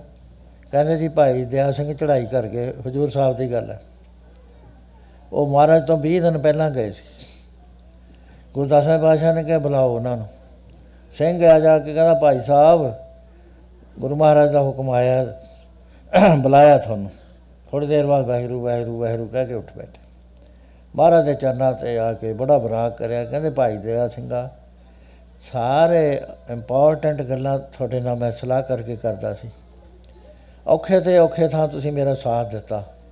ਚਮਕੌਰ ਤੋਂ ਆਪਾਂ ਇਕੱਠੇ ਨਿਕਲੇ। ਹਰ ਥਾਂ ਤੇ ਸੀਸ ਦੇਣ ਤੂੰ ਪਹਿਲ ਕੀਤੀ। ਤੇ ਹੁਣ ਜਾਣ ਵੇਲੇ ਦੱਸਿਆ ਹੀ ਨਹੀਂ। ਕਹਿੰਦੇ ਪਾਤਸ਼ਾਹ ਇੱਧਰ ਵੀ ਤੂੰ ਹੈ ਉਧਰ ਵੀ ਤੂੰ ਹੈ ਮੈਂ ਅਹ, ਜਾਣਾ ਕਿੱਥੇ ਸੀ? ਤੇਰੇ ਚਰਨਾਂ 'ਤੇ ਜਾਣਾ ਸੀ। ਕਹਿੰਦੇ ਕਿੱਥੇ ਪਹੁੰਚ ਗਿਆ ਸੀ? ਕਹਿੰਦੇ ਮਹਾਰਾਜ ਮੈਂ ਧ- ਧਰਮਖੰਡ ਗਿਆਨਖੰਡ ਸ਼ਰਮਖੰਡ, ਕਰਮਖੰਡ ਚੋਂ ਲੰਘ ਕੇ ਜਿਸ ਵਕਤ ਮੈਂ ਸੱਚਖੰਡ ਚ ਦਾਖਲ ਹੋਣ ਲੱਗਿਆ, ਤੁਹਾਡਾ ਹੁਕਮ ਆ ਗਿਆ। ਮਹਾਰਾਜ ਕਹਿੰਦੇ, ਚੰਗਾ, ਅਸੀਂ ਮਾਛੀ ਵਾਲੇ ਇੱਕ ਸੰਦੇਸ਼ਾ ਦਿੱਤਾ ਸੀ, ਮਿੱਤਰ ਪਿਆਰੇ ਨੂੰ ਹਾਲ ਮਰੀਦਾਂ ਦਾ ਕਹਿਣਾ, ਇਹ ਸਾਡਾ ਸੰਦੇਸ਼ਾ ਲੈ ਜੀ ਅਕਾਲ ਪੁਰਖ ਕੋਲ, ਅਸੀਂ ਵੀ ਤਿਆਰੀ ਕੀਤੇ ਹੋਏ ਨੇ, ਆਉਣ ਦੇ ਤੇਰੇ ਪਿੱਛੋਂ ਹੀ ਆ ਜਾਾਂਗੇ। ਹੁਕਮ ਆਉਣ ਦੀ ਦੇਰ ਹੈ। ਜੋ ਕਿਰਿਆ ਸਾਨੂੰ ਸੌਂਪੀ ਸੀ, ਅਸੀਂ ਕਰ ਦਿੱਤੀ ਪੂਰੀ। ਸੋ ਭਾਈ ਦਇਆ ਸਿੰਘ ਫੇਰ ਉਸੇ ਥਾਂ ਜਾ ਕੇ ਲੰਮੇ ਪੈ ਗਏ ਸਰੀਰ ਛੱਡ ਦਿੱਤਾ। ਇਹ ਕੋਈ ਗੱਲਾਂ ਨਹੀਂ ਹੈ। ਇਹ ਲੋਕ ਮੰਨਦੇ ਨਹੀਂ ਹੈ ਇਹਨਾਂ ਗੱਲਾਂ ਨੂੰ। ਇਹ ਆਮ ਤੁਰੀਆਂ ਆ ਰਹੀਆਂ ਨੇ। ਸਾਧੂ ਮਹਾਪੁਰਸ਼ ਮੈਂ ਤਾਂ ਕਿੰਨੀਆਂ ਮਿਸਾਲਾਂ ਦੇ ਦੇਣਾ ਤੁਹਾਨੂੰ, ਜਿਹੜੇ ਜਿਨ੍ਹਾਂ ਨੇ ਮਰਜ਼ੀ ਨਾਲ ਸਰੀਰ ਛੱਡੇ ਨੇ। ਸੋ ਇਹ ਮੈਂ ਤਾਂ ਕਹਿੰਦਾ ਸੀ ਵੀ ਇਹ ਸਾਡੇ ਇਤਿਹਾਸ ਵਿੱਚ ਐਸੀ ਮਿਲਾਵਟ ਕੀਤੀ ਜਾ ਰਹੀ ਹੈ। ਇਹ ਜੇ ਸਾਨੂੰ ਨੀਵਾ, ਨੀਵੇਂ ਦਿਖਾਇਆ ਜਾ ਰਿਹਾ ਹੈ ਕਿ ਸਾਡੇ ਨਿਸ਼ਚੈ ਟੁੱਟ ਜਾਂਦੇ ਸੋ ਇਸ ਕਰਕੇ ਸਾਧ ਸੰਗਤ ਜੀ ਮੈਂ ਜਿਹੜੀ ਬੇਨਤੀ ਕਰਦਾ ਸੀ, ਹੁਣ ਮੈਂ ਇੱਥੇ ਹੀ ਸਮਾਪਤ ਕਰ ਦੇਣੀ ਹੈ ਗਾਹਾਂ ਤਾਂ ਮੈਂ ਜਾਣਾ ਨਹੀਂ। ਮੈਂ ਬੇਨਤੀ ਦਾ ਕੋਈ ਹੋਰ ਕਰਨ ਆਇਆ ਸੀ। ਹੋਰ ਗੱਲ ਕਰਨੀ ਸੀ, ਉਹ ਹਾਇਰ ਹਾਇਰ ਸਟੇਜ ਦੀਆਂ ਸੀ। ਪਰ ਮੈਨੂੰ ਇਹ ਪਹਿਲੀ ਜਮਾਤ ਵਿੱਚ ਟਾਈਮ ਲੱਗ ਗਿਆ ਸਾਰਾ। ਤੁਹਾਡੇ ਮੈਂ ਦਰਸ਼ਨ ਕੀਤੇ, ਮੈਨੂੰ ਬੜੀ ਖੁਸ਼ੀ ਹੋਈ ਆ। ਮੇਰਾ ਕਿਸੇ ਗੁਰਦੁਆਰੇ ਨਾਲ ਵਿਰੋਧ ਨਹੀਂ ਹੈ, ਜਮਾ ਹੀ ਨਹੀਂ ਹੈ। ਮੈਂ ਕਹਿੰਦਾ ਸ਼ੁਕਰ ਹੈ, ਸ- ਸੇਵਾ ਕਰਦੇ ਨੇ, ਸੰਭਾਲਿਆ ਹੋਇਆ ਪ੍ਰਦੇਸ਼ਾਂ ਚ ਆ ਕੇ ਇਹਨਾਂ ਨੇ ਮੈਨੂੰ ਲੱਖ ਗੱਲਾਂ ਕਹੀਆਂ, ਮੇਰੇ ਤੇ ਅਸਰ ਨਹੀਂ ਹੁੰਦਾ। ਥੋੜੇ ਦਰਸ਼ਨ ਕਰੇ, ਸੰਗਤ ਹੁੰਦੀ ਹੈ ਗੁਰੂ ਰੂਪ। ਬੀਬੀਆਂ ਨੇ, ਭਾਈ ਨੇ, ਤੇ ਉਹਦੇ ਵਾਸਤੇ ਇਹ 25 ਪੁਸਤਕਾਂ ਮੈਂ ਪਿਛਲੇ ਸਾਲ ਲਿਖੀਆਂ ਸੀ, ਸਾਰੀਆਂ ਅਧਿਆਤਮਵਾਦ ਦੀਆਂ ਨੇ ਇੰਗਲਿਸ਼ ਚ 8 ਦੀ ਟਰਾਂਸਲੇਸ਼ਨ ਹੋਇਆ। ਹਿੰਦੀ ਵਿੱਚ 25 ਦਾ ਹੀ ਹੋ ਗਿਆ ਤੇ ਐਤਕੀ ਮੈਂ 25 ਹੋਰ ਐਡ ਕਰਨੀਆਂ ਸੀ। ਪੂਰਾ ਹੀ ਸਾਲ ਹੋ ਗਿਆ ਮੈਨੂੰ ਬਹਿਰਾਮ ਦੇ ਦਵਾਨਾ ਚ ਮੈਨੂੰ ਇਨਫੈਕਸ਼ਨ ਹੋ ਗਈ ਸੀ। ਫਿਰ ਬਾਈਪਾਸ ਸਰਜਰੀ ਹੋ ਗਈ, ਫਿਰ ਮੇਰੇ ਉਹ ਉਹ ਹਰਪੀਸ ਨਿਕਲਿਆ ਹੀ ਉਹ ਅਜੇ ਵੀ ਮੇਰਾ ਖੜਾ ਛੱਡਦੀ। ਫਿਰ ਮੇਰੇ ਗਿਲਟੀ ਹੋ ਗਈ, ਉਹ ਮੈਂ ਲਿਖ ਨਹੀਂ ਸਕਿਆ। ਤੇ ਉਹ ਜਿਹੜੀਆਂ ਲਿਖੀਆਂ ਨੇ ਸਾਰੀਆਂ ਅਧਿਆਤਮਵਾਦ ਦੀਆਂ ਨੇ, ਹੁਣ ਇੱਥੇ ਤਾਂ ਹੈ ਨਹੀਂ, ਸ਼ਾਇਦ ਹੋਣ ਮੈਨੂੰ ਨਹੀਂ ਪਤਾ। ਆਤਮ ਮਾਰਗ ਜਿਹੜਾ ਹੈ, ਉਹ ਅਧਿਆਤਮਵਾਦ ਦਾ ਮੈਗਜ਼ੀਨ ਹੈ। ਨਿਕਲਿਆ, ਪਹਿਲਾਂ ਸੰਤ ਕਹਿੰਦੇ ਸੀ, ਅਸੀਂ ਕੱਢਣਾ, ਪਰ ਕਿਸੇ ਨੇ ਕੱਢਿਆ ਨਾ। ਇਹ ਨਿਕਲ ਗਿਆ 40000 ਇਹ ਸ਼ਬਦ ਹੈ, ਹਿੰਦੀ 'ਚ ਸ਼ਬਦ ਹੈ, ਇੰਗਲਿਸ਼ 'ਚ ਆਉਂਦਾ ਹੈ, ਤੇ ਪ- ਇਹਦੇ 'ਚ ਪੰਜਾਬੀ 'ਚ ਆਉਂਦਾ ਹੈ। ਸਾਰਾ, ਬੜਾ ਸੇਫ ਹੈ, ਇਹਦੇ ਵਿੱਚ ਵਿਚਾਰ ਜਿਹੜੇ ਨੇ, ਗੁਰਮਤ ਤੋਂ ਇੱਕ ਵੀ ਵਿਚਾਰ ਇੱਧਰ ਉੱਧਰ ਨਹੀਂ ਹੈਗਾ। ਰੀਜ਼ਨਿੰਗ ਹੈ ਡਿਸਕਸ਼ਨ ਹੈ, ਇਹਦੇ ਵਿੱਚ ਬੜੀ। ਹੈ ਤਾਂ ਐਵੇਂ ਜਿਵੇਂ ਮੈਂ ਦੀਵਾਨ ਲਾਉਣਾ ਉਹ ਜੇ ਤੁਹਾਨੂੰ ਮਿਲ ਜਾਵੇ ਤਾਂ ਉਹ ਪੜ੍ਹ ਲਿਆ ਕਰੋ, ਉਹਦੇ ਨਾਲ satsang ਬਣਿਆ ਰਹੂਗਾ। ਕੋਈ ਸਾਨੂੰ ਰਾਹ ਵੀ ਲੱਭੀ ਜਾਊਗਾ। ਸੋ ਮੈਂ ਤਾਂ ਹੁਣ ਫਿਜ਼ੀਕਲੀ ਅਵੇਲੇਬਲ ਨਹੀਂ ਆ ਹੋ ਗਿਆ 2 ਘੰਟੇ ਵਾਸਤੇ। ਉਹ ਹਰ ਵਕਤ ਅਵੇਲੇਬਲ ਹੈ। ਉਹ ਮੈਂ ਹੀ ਡਿਕਟੇਟ ਕਰਾਉਣਾ। ਆ ਜਿੰਨਾ ਮੇਰਾ ਪਾਰਟ 40 ਪੇਜ ਹੁੰਦੇ ਨੇ, ਉਹ ਡਿਕਟੇਸ਼ਨ ਦਾ ਨਾ ਸੋਧ ਕੇ। ਬਾਕੀ ਸਾਰਿਆਂ ਦੇ ਲੇਖ ਮੈਂ ਚੈੱਕ ਕਰ ਰਿਹਾ। ਜਿੱਥੇ ਗਲਤੀ ਹੁੰਦੀ ਹੈ, ਆਪ ਕਰੈਕਟ ਕਰ ਦਿੰਦਾ ਵੀ ਇਹ ਗੁਰਮਤਿ ਦੇ ਅਨੁਕੂਲ ਨਹੀਂ ਹੈ। ਸੋ ਉਹਦੇ ਨਾਲ satsang ਤੁਹਾਡਾ ਬਣਿਆ ਰਹੇਗਾ। ਦੂਜਾ ਵੀ ਉਹ ਕਿਸੇ ਦੀ ਮਲਕੀਅਤ ਨਹੀਂ ਹੈ। ਮਲਕੀਤ ਤਾਂ ਮੇਰੀ ਚਾਹੀਦੀ ਸੀ ਨਾ, ਵੀ ਮੈਂ ਕੱਢਦਾ। ਮੈਂ ਉਹ ਟਰਸਟ ਦੇ ਹਵਾਲੇ ਕਰ ਦਿੱਤਾ। ਟਰਸਟ ਦੇ ਵਿੱਚ ਇਹ ਹੋਇਆ ਵੀ ਜਿਹੜਾ ਇਹਦਾ ਲਾਈਵ ਮੈਂਬਰ ਹੈ, ਉਹ ਇਹ ਆਤਮ ਮਾਰਗ ਦਾ ਹੀ ਮੈਂਬਰ ਬਣ ਗਿਆ। ਉਹਦੀ ਗੱਲ ਸੁਣੀ ਜਾਣੀ ਹੈ, ਉਹਨਾਂ ਤੇ ਰਾਏ ਲਈ ਜਾਣੀ ਹੈ। ਸਾਰੇ ਐਡਵਾਈਜ਼ਰੀ ਕਪੈਸਿਟੀ 'ਚ ਮੈਂਬਰ ਨੇ ਸਾਰੇ, ਜਿੰਨੇ ਵੀ ਹੈ। ਸੋ ਇੱਕ ਇਹ ਚੀਜ਼ ਸਾਰੀ ਮੈਂ ਸੌਂਪ ਦਿੱਤੀ ਸਾਰਿਆਂ ਪੁਸਤਕਾਂ ਵੀ ਸੌਂਪਤੀਆਂ। ਮੇਰੇ ਕੋਲ ਨਹੀਂ ਹੈ, ਨਹੀਂ ਰੌਲਾ ਪੈਂਦਾ ਹੁੰਦਾ ਪੁਸਤਕਾਂ ਦਾ। ਗੁਰਦੁਆਰਾ ਬਣਾਇਆ 80 ਏਕੜ ਜ਼ਮੀਨ ਚੰਡੀਗੜ੍ਹ ਚ ਲਈ। ਅੱਜ ਗ- ਸਰਕਾਰ ਲੈ ਰਹੀ ਹੈ 15 ਲੱਖ ਰੁਪਈਆ ਦੇ ਰਹੇ ਨੇ ਏਕੜ ਦਾ। ਕਿੰਨਾ ਹੋ ਗਿਆ ਇਹ, ਤੁਸੀਂ ਆਪੇ ਹਿਸਾਬ ਲਾ ਲਿਓ। ਇਹ ਵੀ ਮੈਂ ਟਰਸਟ ਨੂੰ ਦੇਤਾ, ਮੈਂ ਤਾਂ ਆਪਣੀ ਕੋਠੀ 'ਚ ਰਹਿਣਾ ਘਰ। ਆਪਣੀ ਰੋਟੀ ਖਾਣਾ ਆਪਣੇ ਕੱਪੜੇ ਪਹਿਨਦਾ। ਆਪਣਾ ਹੀ ਸਭ ਕੁਝ ਕਰਦਾ, ਮੈਂ ਸੇਵਾ ਕਰ ਰਿਹਾ। ਤੇ ਇਸ ਕਰਕੇ ਜਿਹੜੇ ਤੁਸੀਂ ਪੈਸੇ ਦਿੰਦੇ ਹੋ, ਮੈਂ ਰੀਜ਼ਨ ਦੱਸਦਾ, ਇਹਦੇ 'ਚ ਕੋਈ ਮਹਿਮਾਨ ਵਾਲੀ ਗੱਲ ਨਹੀਂ ਹੈ। ਮੈਂ ਆਪਣੀ ਗੱਲ ਨਹੀਂ ਕੋਈ ਸੁਣਾਉਂਦਾ, ਮੈਂ ਗੁਰੂ ਸਾਹਿਬ ਦੀ ਸੁਣਾਉਂਦਾ, ਉਹ ਮੇਰੇ ਨਾਲ ਬੈਠੇ। ਸੁਣਾਵਾਂ ਮੈਂ ਇਹਨਾਂ ਦੀਆਂ ਗੱਲਾਂ ਤੇ ਪੈਸੇ ਲਵਾਂ ਮੈਂ ਦੱਸੋ, ਇਹ ਕੋਈ ਜਾਇਜ਼ ਹੈ? ਇਹ ਤਾਂ ਚੋਰੀ ਹੋ ਗਈ ਮੇਰੀ। ਠੀਕ ਹੈ, ਬਾਕੀ ਲੋਕ ਲੈਂਦੇ ਨੇ, ਲਈ ਜਾਣ। ਮੇਰੀ ਕੌਨਸ਼ੀਅੰਸ ਨਹੀਂ ਮੰਨਦੀ। ਦੂਸਰਾ, ਮੈਂ ਗੁਰਦੁਆਰੇ ਸਾਹਿਬ ਤੋਂ ਸਰੋਪਾ ਨਹੀਂ ਲੈਂਦਾ। ਉਹਦਾ ਰੀਜ਼ਨ ਹੈ ਵੀ ਇਹੀ ਗੁਰੂ ਗ੍ਰੰਥ ਸਾਹਿਬ ਉੱਥੇ ਨੇ ਇਹੀ ਇੱਥੇ ਨੇ। ਇਥੋਂ ਮੈਂ ਲਿਜਾ ਕੇ ਉਹਨਾਂ ਨੂੰ ਦੇਵਾਂ ਇਹ ਕਿੰਨੀ ਮੇਰੀ ਕਮਜ਼ੋਰ ਦਿਲੀ ਹੈ ਵੀ ਇਹ ਇੱਥੇ ਵੀ ਤਾਂ ਕੰਮ ਚੱਲਦਾ ਹੈ ਇੱਥੇ ਲੰਗਰ ਚੱਲਦਾ ਹੈ ਹੋਰ ਚੱਲਦਾ ਹੈ, ਬੱਚੇ ਪੜ੍ਹਦੇ ਨੇ ਸੰਗਤ ਇਕੱਠੀ ਹੁੰਦੀ ਹੈ। ਇਥੋਂ ਮੈਂ ਚਾਹੇ ਮੈਨੂੰ 500 ਡਾਲਰ ਦੇ ਦਿਓ ਚਾਹੇ 200 ਦੇ ਦਿਓ। ਉੱਥੇ ਲਿਜਾਣ ਦਾ ਮੇਰਾ ਆਈਡੀਆ ਕੀ ਹੈ? ਸਾਡੇ ਕੋਲ ਉੱਥੇ ਮਹਾਰਾਜ ਸ- ਸਰਵ ਸ਼ਕਤੀਮਾਨ ਮਹਾਰਾਜ ਉੱਥੇ ਵੀ ਨੇ। ਉੱਥੇ ਢੇਰ ਲੱਗ ਜਾਂਦੇ ਨੇ ਪੈਸਿਆਂ ਦੇ ਮਹਾਰਾਜ ਮੂਰੇ ਉਹ ਅਸੀਂ ਪੂਜਾ ਦਾ ਧਾਨ ਜਾਣਦੇ ਆ ਵੀ ਇਹ ਪੂਜਾ ਦਾ ਧਾਨ ਹੈ, ਇਹਦੇ 'ਚ ਹੱਥ ਨਹੀਂ ਖਾਣਾ, ਨਹੀਂ ਹੱਥ ਨਹੀਂ ਲਾਉਣਾ ਟੱਚ ਨਹੀਂ ਕਰਨਾ, ਮੈਂ ਨਹੀਂ ਟੱਚ ਟੁੱਚ ਕਰਦਾ। ਬੈਂਕ ਅਕਾਊਂਟ ਨੇ, ਚਾਰਟਰਡ ਅਕਾਊਂਟੈਂਟ ਲੱਗੇ ਹੋਏ ਨੇ। ਉਹ ਉਹ ਕੰਮ ਚੱਲਦਾ, ਮੈਂ ਚਾਰਟਰਡ ਅਕਾਊਂਟੈਂਟਾਂ ਦੇ ਹਵਾਲੇ ਤਾਂ ਕਰਦਾ ਵੀ ਮੇਰੇ ਸਰੀਰ ਤੋਂ ਬਾਅਦ ਕੋਈ ਐਸਾ ਨਾ ਆ ਜਾਵੇ ਜਿਹੜਾ ਜੇਬਾਂ ਭਰਨ ਲੱਗ ਜਾਏ। ਸੋ ਇਸ ਕਰਕੇ ਸਾਧ ਸੰਗਤ ਜੀ, ਮੈਂ ਸਰੋਪਾ ਨਹੀਂ ਲੈਂਦਾ। ਪੈਸੇ ਇੱਥੇ ਮੈਂ ਚਾੜਦਾ ਨਹੀਂ, ਮੈਂ ਵੇਚਣ ਨਹੀਂ ਆਇਆ, ਮੈਂ ਤੁਹਾਡੇ ਨਾਲ ਆਪਣੇ ਖਿਆਲ ਸ਼ੇਅਰ ਕਰਨ ਆਇਆ। ਉਹ ਵੀ ਬੱਚਿਆਂ, ਜਿਵੇਂ ਇੱਕ ਬਜ਼ੁਰਗ ਹੁੰਦਾ, ਆਪਣੇ ਬੱਚਿਆਂ ਨਾਲ ਗੱਲ ਕਰਦਾ ਹੈ। ਮੇਰੀ ਵਿਸ਼ੇ ਹੈ ਕਿ ਆਹੀ ਜਨਮ ਦੇ ਵਿੱਚ ਤਰੱਕੀ ਕਰੋ ਤੇ satsang ਕਰੋ। ਕਿਉਂਕਿ ਮੈਂ ਜਿਹੜਾ ਕੁਝ ਦੱਸਣਾ ਸੀ ਨਾ, ਮੈਂ ਇੱਕ ਅੱਖਰ ਵੀ ਨਹੀਂ ਬੋਲ ਸਕਿਆ ਹਾਲ ਤੱਕ। ਸੋ ਇੱਥੇ ਹੀ ਮੈਂ ਅਧੂਰਾ ਛੱਡ ਕੇ ਫਤਿਹ ਬੁਲਾਉਣਾ ਤੇ ਮੈਂ ਜਲਦੀ ਤਾਂ ਜਾਣਾ ਪਹਿਲਾਂ ਮੈਨੂੰ ਡਾਕਟਰਾਂ ਨੇ ਮਨਾ ਕਰਿਆ ਹੋਇਆ ਵੀ ਤੂੰ ਕੀਰਤਨ ਨਾ ਕਰੀ। ਮੈਂ 2 ਮਹੀਨੇ ਅਰਲੀ ਵੀ ਸ਼ੁਰੂ ਕਰ ਲਿਆ। ਫਿਰ ਇਹ ਉਹਨਾਂ ਨੇ ਕਿਹਾ ਵੀ ਚੌਂਕੜੀ ਮਾਰ ਕੇ ਨਾ ਬੈਠੀ, ਤੇਰਾ ਨਾੜਾਂ ਕੱਢੀਆਂ ਨੇ, ਇੱਥੋਂ ਖੂਨ ਰੁਕ ਜਾਏਗਾ। ਰੁਕ ਜਾਂਦਾ, ਮੇਰਾ ਪੈਰ ਫੁੱਲ ਜਾਂਦਾ।